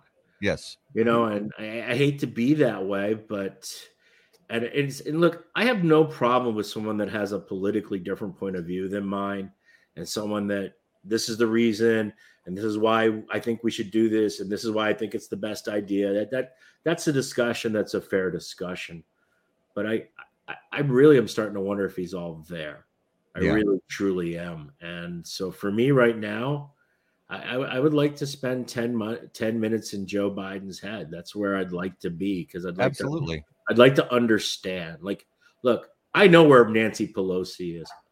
I've talked to her on multiple occasions. You can have an opinion about Nancy Pelosi, but that woman is not an idiot. Okay. She she has her viewpoint, she has her goals, she has her point of view, she has her strategy. She's sharp. Same thing with Mitch McConnell. Total opposite side of the spectrum, yep. right? I genuinely do not know is Joe actually functioning? Right. Is Joe actually grasping what is going on and what's in front of him and what's really happening? And yeah. so for me, that would be the 10 minutes I'd want to spend because I would feel much more comfortable. At least knowing. Knowing, right. Because look, look, regardless, this is an area that I think, other than the far extremes, I don't think anybody wants to have an unsuccessful president. Hundred percent. No, nobody wants these things to go wrong. You know what I mean? It's not good for anybody. So uh, I think it's really important. Um, but so that that would be the ten minutes of whose head I'd like to occupy. Yeah. Um, I, am really, I'm really genuinely curious. Yeah. But that's, All right. that's the easy answer. What about a more difficult one? Oh, I, I think that is the difficult one because it's it's because of the how important the outcome of the answer is in his case you know because if he's if he's if he's cognit if he is truly cognitively declined then that's a problem and if he's not, it's not good for anybody it's not good right. for anybody period Right. It's not, good, it's not good for the country. It's not good for the Democrats. It's yeah. not good for anything. And I don't know why he seems very disconnected. Yeah. I mean, and and and that and I find that part to be love or hate him. We all knew what Trump was thinking all the time, regardless of how stupid what he may have been saying in the moment.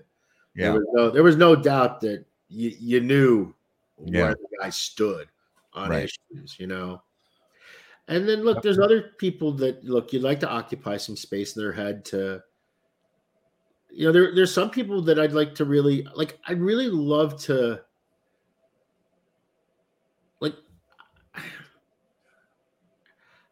I'd like to have some real conversations with somebody on things like critical race theory from a perspective that I'm just simply not grasping. Mm-hmm. Right. Because to me, at face value, I don't understand how this helps promote racial equity and how it's good for society. But the people that are huge proponents of it obviously feel as though it is. So mm-hmm. I'd like to have some sort of understanding as to why they that feel that way. And I think sometimes it just kind of gets lost in the emotional buzzwords of the arguments. Yeah, for sure. You're not really getting to the core of you know what's the reason that you feel this way and why you feel as though this is going to be a positive step forward and, yeah. and, that's, and that's true about pretty much all controversial issues right and sadly they've all become political at this right. point because everything regretfully has become political whether yeah. we want it to be or not be um, i am starting to notice though it does seem like it's dialing back a little doesn't it it does seem as though uh, it doesn't. I, I'm hoping it is, or maybe it's just because I'm watching less news and I'm reading less social media, so therefore I'm just not being as bombarded with it all the time. Um, I don't know. I just. Uh, I I hope you're right, but I I've seen differently. I've seen that I I, I fear that it's it's actually just on a on a slow incline and it's and it's ramping. Uh, and I agree with you 100%. We have to be able to have difficult conversations about controversial topics in an open and honest manner, regardless of w- what side you fall on. And you have to, you have to. It's really weird that you have a group of people that are like huge Anthony Fauci fans, but now they're upset because there's dogs involved. but they're not upset at all about the fact that we've been financing as a nation research and all of these labs across the globe that maybe don't have the same safety standards as we do in the United States, right? So that that to me is the important conversation to have with him. But now he's being torched because of puppies, right? Hmm. I find that a really weird thing that a group of people are more upset about the puppies than they are about you know literally millions of deaths worldwide Yeah. we may have had some part in in the financing of I, it's it, Yeah. it's it's it's really interesting for what people prioritize it, it feels much different and and the thing about it is we're so blessed to live in a country that I guess we can have these debates, and these are the important discussions that we ultimately end up having because we're not worried about groceries the way everybody else is. We're not worried about basic standard of living issues that the vast majority of the globe is. Um, you know, Well, we've forgotten how to appropriately dialogue. I think so many Americans are um, they they've decided what hill that they're going to die on, and that's their hill. And we have lost the ability to have civil discord, where we can, um, you know, honestly and openly talk about issues. Because at the end of the day, we will agree on far more things than we'll disagree but it's those little things that um that really get the buzz that end up separating us. And um i don't care what the issue is all of these issues affect everybody. And we can't seem to have good honest discourse without bringing in our bias as lawrence Yeah, said our, But you bring our in your bias. We all, we all bring in our bias. The point is, though, we used to still have those discussions. Look, I think in private groups as individuals, separate of the social media sphere, I Mhm. think people are still having those Yes. kind of discussions. Yes. Mhm. I That's think right. that, I think that most people are there, there's a big group of middle and very little. Look, there, there. Yes, you got your Antifa, you know, you know, Marxist on this end, and yeah, you got your Ku Klux Klan, and oh my God, we're going to succeed from the Union on this end. I mean, you have those groups, but literally, that is not where the vast majority of Americans are Right. in any way whatsoever. And what used to happen was you would have people that would have different perspectives. Tip O'Neill, Senator Ted Kennedy, you Mm. know, on and on and on. But yet we were able to come to some sort of resolution, some sort of agreement, some sort of compromise where things seem to move forward. And it just seems that in the last, I don't know, I mean, it seems like the last time the country was unified on anything was 9-11. And you know, and and that didn't last long. And now it's like we're almost accomplishing nothing at this point. Yeah. All we're doing is just spitting on everyone and telling everybody else how stupid they are and how they hate and how they are to be hated. It's just it's just completely counterproductive. It isn't good for anybody Yeah. and, and, and that's the part. Look and and look, obviously, look uh, for good or bad. I mean, I know when Trump said the media was the enemy of the people, he was talking about specific networks. I Right. would make the argument that the media is the enemy of the people because I just don't think they do a good job of informing people about anything anymore. It, it just seems like we're just in this 24 7 series of hot takes. Yep. Right? Yeah. Which makes for entertaining media, makes good for clicks, makes great for ratings. Mhm. You, you can't govern a country by hot takes, right?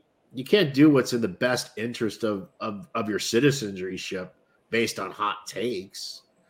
And and at this point, I, I wonder when will be the time that America will eventually get a leader that'll be able to actually just tell the truth and tell everybody the way things are and explain to people this is the circumstances, this is the situation, these are the decisions that have to be made. There's pros and there's cons on both sides, and and try to find something. But I, I don't know that we've actually had a real leader for a long time. And I also don't think that the way our political system is set up today, it doesn't reward those people because they can't get out of the primaries. I mean, let's be honest, Joe would not have survived the primary had it not been for COVID. Right. Had Joe had to do the head to head and all of that stuff that you would have normally in a normal year, I don't think he would have been the Democratic nominee. I don't know who it would have been. but I don't- agree. I don't think it would have been him. I think it would have been somebody else. And uh, and I also think that the Republicans' inability to know how to deal with the tornado that was Trump in the moment of the primaries, um, he was just playing from such a different playbook that nobody even knew how to deal with him. And Yeah. look, I live in New Hampshire, and so we have the benefit of seeing all of these presidential candidates in person without paying five hundred to two thousand dollars a plate. We get to see them for free, right? And I have a group of friends, um, and it's it's a it's a diverse group. Um, some libertarians, some liberals, some ultra conservatives, but we're all friends, and we collectively go to these things kind of as a sport. Like I've been to a lot of Bernie Sanders rallies. Hmm. I bet, you know, I, I saw John Kasich speak twice. I saw Jeb Bush. You know, I I, I- saw Kamala Harris. I, I I- I saw these people in person, and then we would all go as a group. And then after we would go to somebody's house for dinner, or we would go to a restaurant, and then we would talk about it. Now I can tell you, hands down, the most fun were Bernie Sanders and Trump. Those were the best Yeah. political events. Those were the ones that, you know, it was hard to not. You could feel the electricity in the audience. Somebody like John Kasich, he would answer questions very honestly and it would make a lot of sense, but it was polarizing to his audience because they didn't like the answers they were being given. So there's no way for somebody like him to ever get out. And at this point, for from most conservatives' point of view, John Kasich at this point is now basically persona non grata. He might as well be a Democrat, right? Which just really isn't true. I mean, because I mean, think about it. JFK, by today's standards, JFK would probably be the most conservative con- candidate on the ticket. You know Yes. what I mean?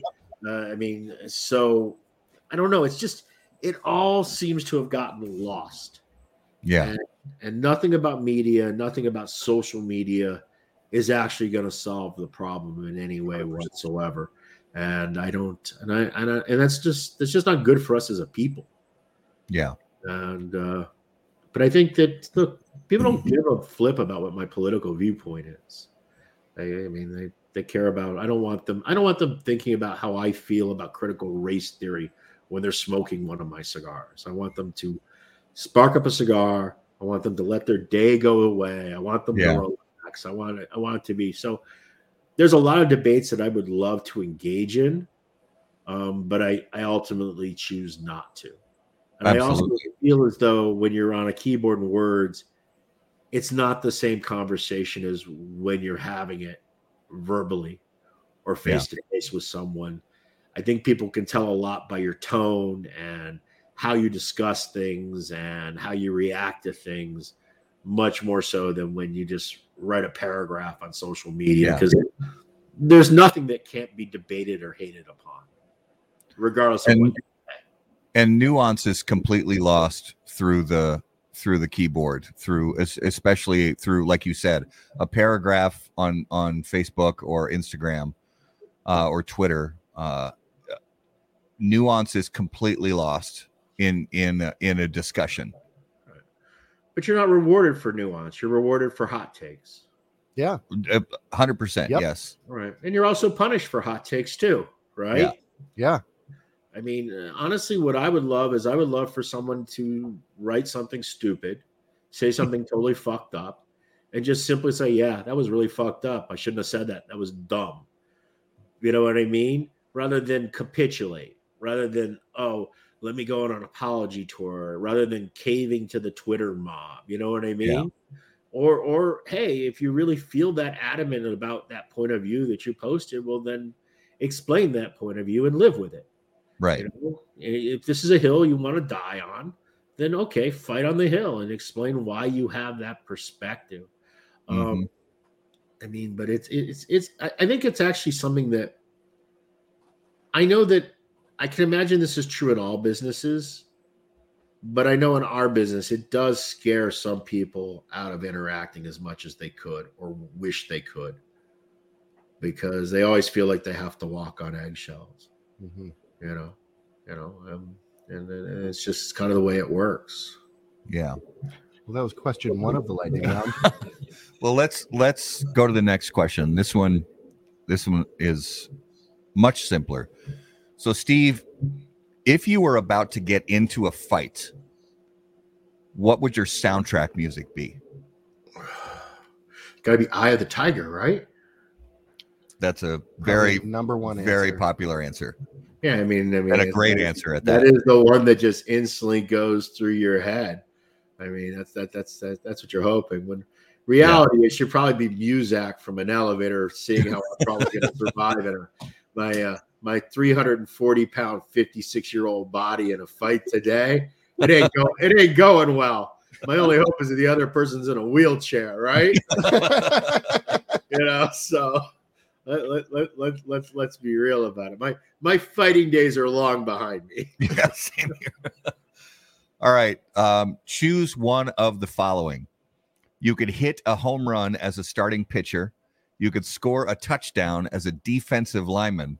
You could score a goal in a hockey game as the goalie, or score a goal in a soccer game as the goalie. Well, first off, from the beginning of the show, everybody could tell that I have an affinity for the NFL. So obviously, for me, that's the sport of choice. And then when you add the concept that a, a 350 pounder is going to actually score a touchdown, Yes. how can you not love the fat guy scoring a touchdown? Hell yes. Right? That's Love the uh, Hell yes. that's, that's that's the thing that you're like, whoa, you know. I mean, I, Look at that big boy go. Yes. that big boy go. You, you you just gotta love it, you know. I Yeah. I remember the Bears whenever they would give uh, refrigerator Perry the ball, and he would punch it in that last yard. You know, I'd be there with my big plate of nachos, going, "Yes, you fat fuck, yeah, do it for the people." You know what I mean? I, I just kind of like so, yeah. Yeah. Anything that involves a fat guy scoring, and I could I could always I could hear going back to you know the the the 70s and and and early 80s I could hear Keith Jackson's voice oh there he goes rumbling bumbling stuff I can totally still hear that anytime I see a big guy pick up a fumble or or snag a snag a ball out of the air I can hear Keith Jackson's voice in my head uh, I mean, just watching him lumber. Oh, I don't know why I can't think of his name, and I feel bad that I can't. But who was that really famous linebacker from the Steelers who ended up returning? He's a big, big guy, super big, super weight junkie guy. He played for the Patriots for a, a one year at the end of his career. Bru- Who was uh, that? Vince Wilfork No, no, no, not Vince Wilfork. He got traded to the Texans. This is God. Why can't I think of his name? Somebody in the audience has to know who I'm talking about. What Super, era are we talking? uh, um, Harrison. Harrison Oh, Yeah. Remember, I, I remember him Yeah, he picked- down. he picked off uh he picked off Kurt Warner in the the Super Bowl wasn't it the the the Cardinals Steelers Super Bowl didn't he pick off Kurt Warner and run it back for a touchdown like 98 yards or something Yeah, it was James Harrison. If James I'm not Harrison. mistaken. Yeah, but there, Yeah. there's been a there's been a few of them over the years, and it's always it's always it's always cool to see the big man, you know, make it. Yep. Because I, I mean, look, James Harrison is nothing but pure muscle, but that guy can't weigh an ounce less than 350 for God's sakes. I mean, oh like, yeah it's like a Mack truck for God's sake. all right let's move into this week's uh notable smokable and notable smokables are always brought to us by our friends at Ace Prime notable cigars notable passion notable purpose. Uh, so, Steve, you may remember from last time you were on the show. Each week we name a cigar that was notable to us that we smoked You mean It could be 107 episodes ago, two years ago? Yeah, you expect, two- me, to- you expect me to remember this? yeah. Okay, let's go. so. A- any cigar you've smoked recently that was notable to you. It could be a cigar that's been on the market for decades that you just revisited for the first time in a while, or it could be something you've tried for the first time. Now, obviously, we know that you uh, 99% of what you smoke is is uh, Dunbarton Tobacco and Trust stuff. But is there something outside of your portfolio you smoked recently that caught your interest? New or old?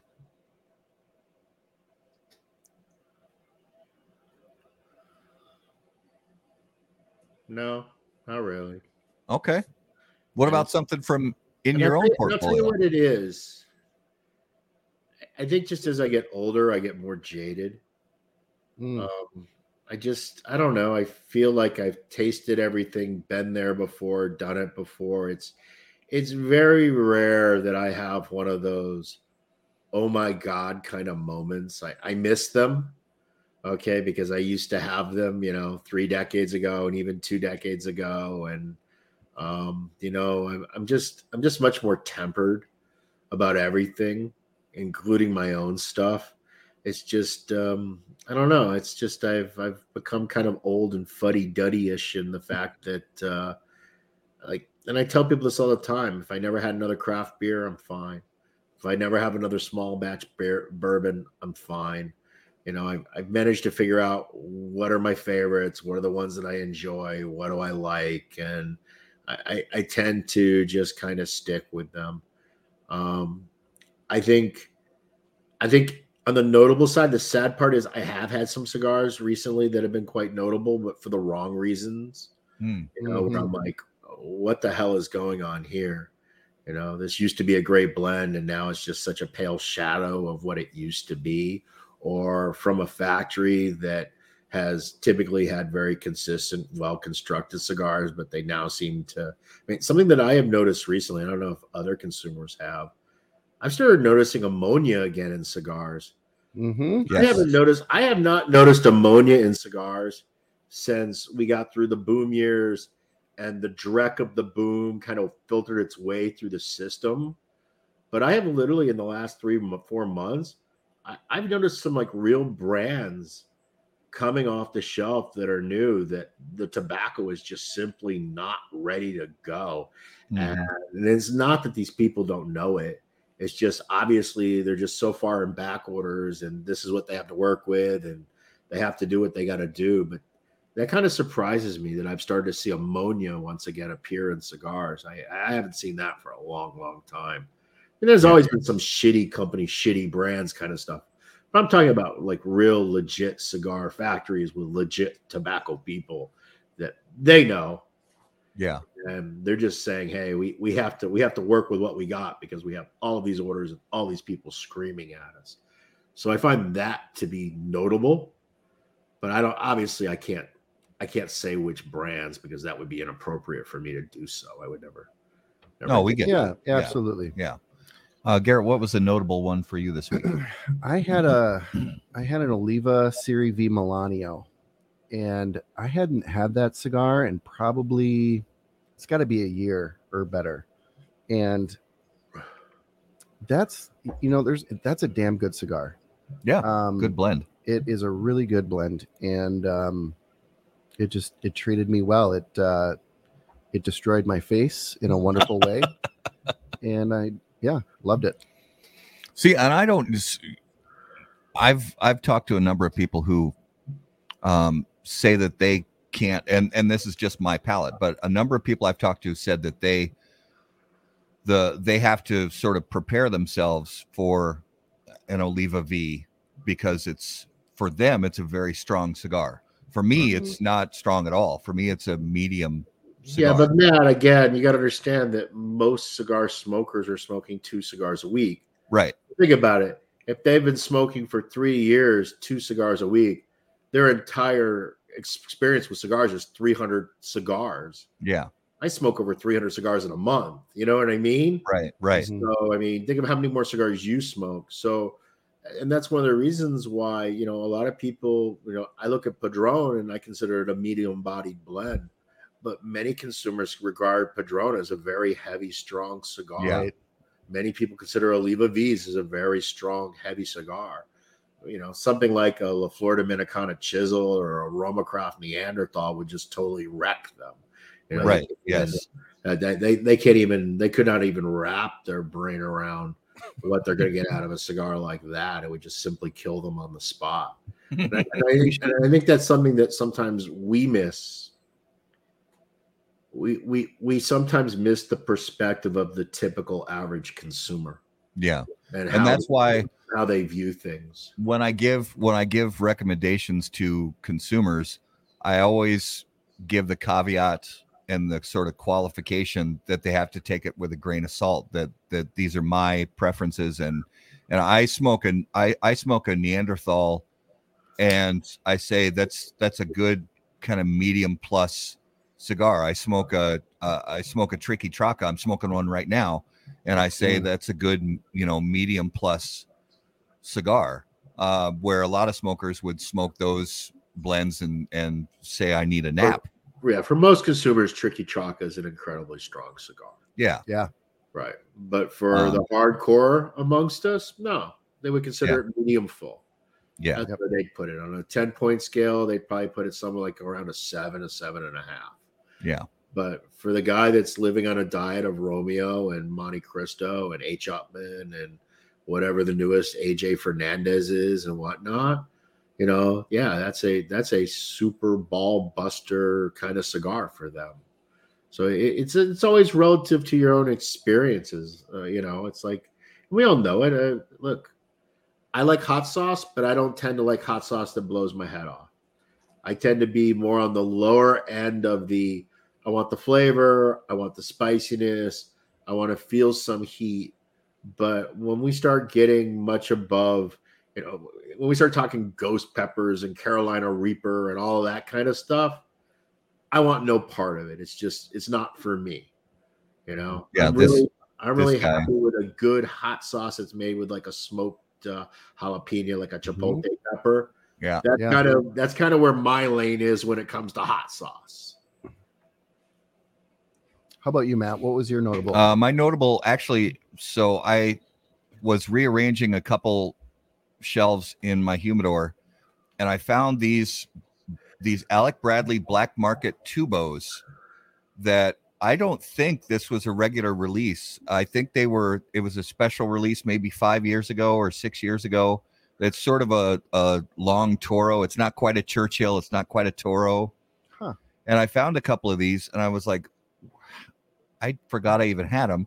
So I, I lit one up, and I have to be honest.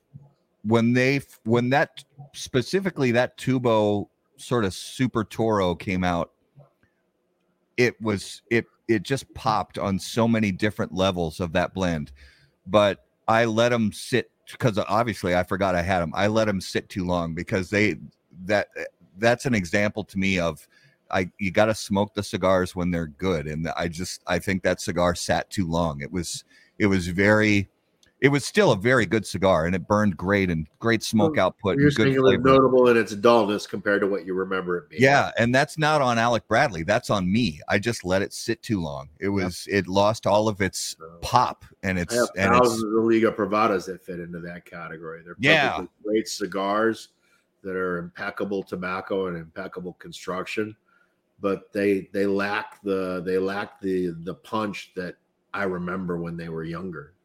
You know, not that there's anything wrong with them. They're just they don't they don't give me the same experience that I used to. yeah, yeah. So I have uh I have one more of those, and uh, you know I got to smoke it before it t- basically turns to Guys. flavorless. Um, so that was uh, that was this week's notable smokables, brought to you by Ace Prime, improving lives through fine cigars. Visit aceprime.com to learn more. So, giving our viewers and listeners a little idea of some cool stuff we have coming up in the next couple weeks. First of all, starting with next Monday night, Garrett, tell them what we have. You guys, uh, something really exciting that we are going to be doing starting next Monday, and it's going to be. We haven't decided the the frequency of the series yet, but it's going to be a beginner series. We are taking a coworker and friend of mine, uh, Tyler, to a local tobacconist here in the Minneapolis St. Paul area, and walking him through the humidor and talking about all the you know uh, what to look for in a in a tobacconist in uh, getting into this hobby from he's never had a premium cigar and he is all about it he's excited cannot wait to uh to do this and we're gonna have some follow-up shows you Yeah. know. granted hopefully it is uh, an experience he will enjoy and start to get into and then we can kind of follow that uh, uh that story as it Yeah. develops and we're it's- it, it's an experiment we have no idea how it's going to go we're hoping that this doesn't go like and and if you're old enough to remember when when Geraldo Rivera opened up Al Capone's vaults and it turned out to be a total red herring. We're hoping that we don't get, you know, halfway through the cigar and Tyler's like, "Yeah, this is terrible. I I'm don't like vomit. this. I don't want to do this anymore." But uh, we're gonna go with it. Whatever happens, happens. And if he if it turns out that he enjoys it, then we'll check in on a semi-regular basis and and see how he's you know learning his way through the humidor and and Yep. learning his way through you know his next couple blends and we'll see where it goes we're excited for it it could it could be could be anything so we're excited for it um and then uh following up on the 8th i believe it is the 8th of i put the wrong date on the page but i believe it's the 8th of november It is. uh, we have Mickey Peg from All Saints Cigars on the show. Uh, so, Steve, give our viewers and listeners a final reminder where is the best place for them to get all the latest up to date info on Dunbarton Tobacco and Trust? I guess if you follow my my Facebook feed, right? I mean, I tend to post everything there uh, un- until my friends at Facebook ban me. Um, so I Yeah. mean, you know, it's that's really the best place because I tend to I tend to share things that are new um, there and what's upcoming, and I often share too much of my trials and tribulations sometimes. But uh, that that that's always the very best place I think to I mean, let me say this. My staff learns something by reading what I write on Facebook because I often post stuff on Facebook before I actually even tell them. You know, like for example, I'm going to tell the audience uh, expect me back on this show for episode, if my math is correct, 239. I think that'll be my next appearance on uh, on HBTC, right? So I'd like to promo that right now. Put that in your uh, put that in your calendar. Episode 239. That's my episode. That's 107 episodes away. So I think I think we'll definitely do it sooner than that. yeah. But 239 is penciled in. I'm going to hold you to that. But, you're but actually it'll open also on- be somewhere in between there. You're open on Wednesday, I heard. Yeah. Oh yeah. I- actually, am I open? No, I'm open tomorrow. I have I have a podcast on Wednesday. Oh, it's then I- tomorrow. Okay. Yeah, and then I have uh, and then I have a uh, and then I have another one on Thursday. The one on Thursday though is going to be an interesting one. Well, look, the one tomorrow will be interesting too. But Where where are you at tomorrow? Is uh, tomorrow. I'm uh, doing an Instagram thing with uh, uh, with uh, Melanie Cisco. Uh, she's been asking me for months and months, and finally we were able to pick a date where um, it worked out. And then on Thursday, um, I'm having a, a big discussion with the guys from Cornell and Diehl to talk about the uh, imminent launch of Stillwell Star, and it'll it'll be kind of a primer episode um, where I'll really talk in depth about the blends and the smoking experiences that I think consumers should expect out of it, and kind of talk about the makeup. And luckily, Jeremy will be there, um, who's the uh, master blender of the pipe tobaccos, and I think Shane um, Ireland is going to kind of serve as the uh, host or the referee. I don't know which term is appropriate depending on how it goes. Um, but I think the Thursday podcast will be really, I think it'll be an interesting one for anyone that's interested in Stillwell Star. If you're not interested in Stillwell Star, then don't watch it. There'll be no reason to watch it at all. Well, we were we were grateful to briefly meet Jeremy at PCA. Yeah. Uh, very cool guy and uh, exciting story about uh, Stillwell Stillwell Star. Uh, Garrett and I each tried one of the uh, one of the four blends uh, after PCA, and uh, I think it's a very cool project. I uh, I have a feeling there's there's a lot of consumers that are going to dig it. So Yep. Yeah, it's good stuff. I think a lot of consumers are going to try it, whether they ultimately dig it or not. I, I think the thing that I'm really interested in is because we didn't have enough of them at the trade show. Everybody was kind of like you. Um, you know, you got which one did you end up getting, Matt? Uh, so I smoked the navy, and Garrett smoked the English. English. Right. So I think it'll be really interesting when people have the opportunity to smoke all four and then Mhm. kind of see what they're thinking. Oddly enough, the one that right now is personally my favorite is the Bayou, but also the Bayou is the one that I think it's the most difficult to detect the pipe tobaccos in because it's based around a VaPer blend, a Virginia Perique blend. Mhm. And for pipe smokers out there, they all know that's kind of like a very common blend that's kind of considered that easygoing, all day long style of blend. Uh, but it does provide a really unique the the Virginias in it provide a really nice kind of uh, uh, what's the word I'm looking for? It's it's kind of a combination of zesty and citrus kind of notes Mm. that you get out of the Virginias, and then out of the stove red Virginia, it adds kind of like a creamy element to it. And then Perique is a very peculiar tobacco. Perique, uh, the only way I can really describe it is it, it's almost kind of an umami kind of sensation that you get out of Perique tobaccos. And the higher the grade, the more umami it becomes. Mm. So, really, how it plays in any given blend is really dramatically impacted. I mean, there's sometimes that it has almost like a mushroom kind of sense to it, and there's other times where it has more of a beef sensation, and then there's other times that it has that kind of like the packet coming out of the ramen noodles with the MSG. It's a, it's, it's a it's a really odd, peculiar tobacco. Um, so that's the one that I have lately personally been gravitating towards the most. Um, but I also think it's the one that's the hardest to nail down. Yeah. You know what I mean? So it's the one that I, that keeps leaving me going, okay, what am I getting? What am I not getting? Can I really sense it? You know what I Yeah. mean? So that may be the reason why I keep revisiting that one more frequently than the others. Well, and I can say from the, interesting. I can say for the Navy blend that I smoked, the subtlety was what I. Uh, it's it sounds weird to say it this way, but the subtlety is what I noticed the most. Is the fact that it it smoked like a cigar, and we mentioned before we went live that it's a cigar that I had to really pay attention to the pre-light and to toasting it for a, a long time.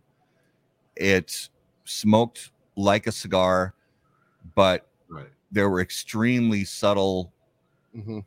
uh, pipe notes throughout, and that navy note of that sort of um, I mean, most Navy blends are built around a Cavendish yeah, black tobacco that has in some way been um, added some sort of dark rum to them. That is kind Yeah. of the cornerstone of most Navy pipe blends. Um, In this particular case, the rum never actually comes in contact with the tobacco. It's put in the Cavendishing tray. So it kind of filters up as steam as you're Cavendishing the tobacco. Um, so it's again, I think, and that's going to be the other question. Was I a little too subtle? Should I have been a little bit more, you know, knock you over the head with it? But the intent was for it to be a cigar with an essence of those pipe tobaccos, not to be a replacement for smoking a pipe. yeah, I want I want it to be for the cigar smoker that they can tell that there's something unique and different going on. right, And I want it to be enough that for the typical pipe smoker who regularly smokes pipe to be able to go, oh yeah, I see how this is a navy blend. Yeah, I, I see how this is an English. I I get those sensations that I get. I get those aromas. I get those tasting notes. But in the end, it, it's cigar first. That Yeah. is what they all are. Yeah. And and I think one of the biggest questions is going to be on the aromatic because the aromatic pipe tobaccos I like to smoke are the lightly cased ones, the ones that are more subtle, the ones that aren't super syrupy or super sugary or super Mm. vanilla or cherry or whatever. I, I like a much more subtle style of aromatic. yeah, And I made the aromatic cigar that way too. And so it's going to be really interesting. Is it aromatic enough? I mean, I don't know that someone that smokes a Deadwood Sweet Jane is going to instantly go, oh, wow, aromatic number one. You know what I mean? Because Mhm. it may not be enough for that person. It's, it's going to be a really interesting brand launch. yeah. Are you going to do a variety pack? I'm not. I mean, I have enough trouble getting them in Shops, boxes now as is. I mean, so and I just assume that many retailers are just going to do that themselves. They're going to take Yeah. one out of each of the four boxes and sell them Yep. together. And I also think I think a lot of consumers are going to do that because it's very possible for you to really love one and really dislike another. It is Yeah. really four distinct blends, is what's really happening there. So you could love multiples, you could hate multiples, you could only like one, hate the others, you could hate them all, you could love them all. It's it's it's going to be it, it it it's just so different that I just don't know what to expect and it's not like with everything else. I mean, when you make a super strong Uber cigar, we know there's a market for it. We Mhm. know what these consumers like to buy. We know what their favorite brands are. We kind of know there's an existing target audience. There is no target audience currently that exists for Stillwell Star. There's nobody out there that's saying, I want this. You know what I mean? So it's gonna be it's gonna be really interesting to see how it does. It Yeah, I'm excited to see where this brand goes. Yeah, absolutely. and I and I, I have to say it's either going to be a total stroke of genius on my part or I'm going to completely fall flat on my face. And I think it's 50-50 either way. I, I really, I really don't know how consumers are going to feel about these cigars. It's going to be really interesting. And I'm not only interested in how the cigar consumers feel about it, I'm also really interested in how the pipe people feel about it Oh yeah, yeah. right? And because you know there are a lot of pipe smokers that smoke an occasional cigar. Yep. So there is that crossover, and there are people like me that are cigar smokers first, but smoke pipes. And look, the reason I got into pipe smoking was because when I was enlisted in the Navy, I couldn't afford to smoke these cigars; they were too costly. Yeah. But you could afford to smoke a pipe because the tobacco just went so much further. You could basically, you know, even at today's hot top end high luxury prices, you're rarely spending more than a dollar to a dollar fifty a bowl to smoke for 30, 40 minutes in a pipe tobacco. The Right. problem is you have to be adept as a pipe tobacco smoker in order to get any sort of enjoyment out of it. And, that, and, then, and then that's the major hurdle that most people try to smoke pipe, but they give up on it way, way too soon because they just can't figure out how to keep it lit. Yeah. They can't figure out how to prevent that severe tongue bite that actually makes it really, really painful. Right. Um, but when I was enlisted in the Navy, I had no choice but to figure it out because I couldn't afford to smoke, you know, two, three cigars every day. It just wasn't in the equation. Well, and for me, that's why I, I mean, I, I own one pipe and I smoke it three times a year, four times a year. It, it's pretty rare for me. It's more, it, I mean, cigars is the absolute overwhelming majority of, of the, you know, the, the tobacco I consume. Uh, and it's, you know, uh, but I, I think the project is exciting and I know tons of consumers are excited for it. I know we're excited for it. Yeah. Uh, and Steve, thank you so much for. Uh, I know it's been an insane time for you right now, but thank you so much for giving us some of your time on this Monday night. No, absolutely my pleasure. For the record, we said this was going to go one hour, and by my looking at this, we went two hours and 12 minutes. So, Yes, that is correct. which is okay. hey, So if you wouldn't mind uh, just hanging out in the green room when uh, after we close out the show, say a proper goodbye, and uh, yeah, we Yeah. thank you so much for your time. Uh, I want to say thank you to everyone that uh, listened. And uh, in case you're not bored, you can hear me in two more nights, and then you can hear me the night after that. There but you then go. I promise I have stopped saying yes to podcast requests. so I don't think I have another one on my calendar until November 18th. So there will Nice. actually be a whole three weeks of my fat head not being in a podcast. yeah, it's gonna be it's gonna be it's gonna be great for the viewers. so for the for the viewers, when you're missing seeing Steve on a podcast, just go back and rewatch. How about that cigar episode 132 Yeah. And and know mark down episode 239. Mark it down in your calendars. I don't have a date for it yet, but mark it in your calendars. It will happen. All right, viewers and listeners, thank you guys so much for making How About That Cigar part of your regular podcast rotation, part of your regular Facebook and YouTube viewing rotation. We appreciate you guys so much. Uh, for Garrett or myself, if you guys have questions, email us from the website, howaboutthatcigar.com. Make sure to follow us on all social media at HBT Cigar. And of course, until we see you guys next time, burn cigars. not bridges. See you guys. Thanks. everybody.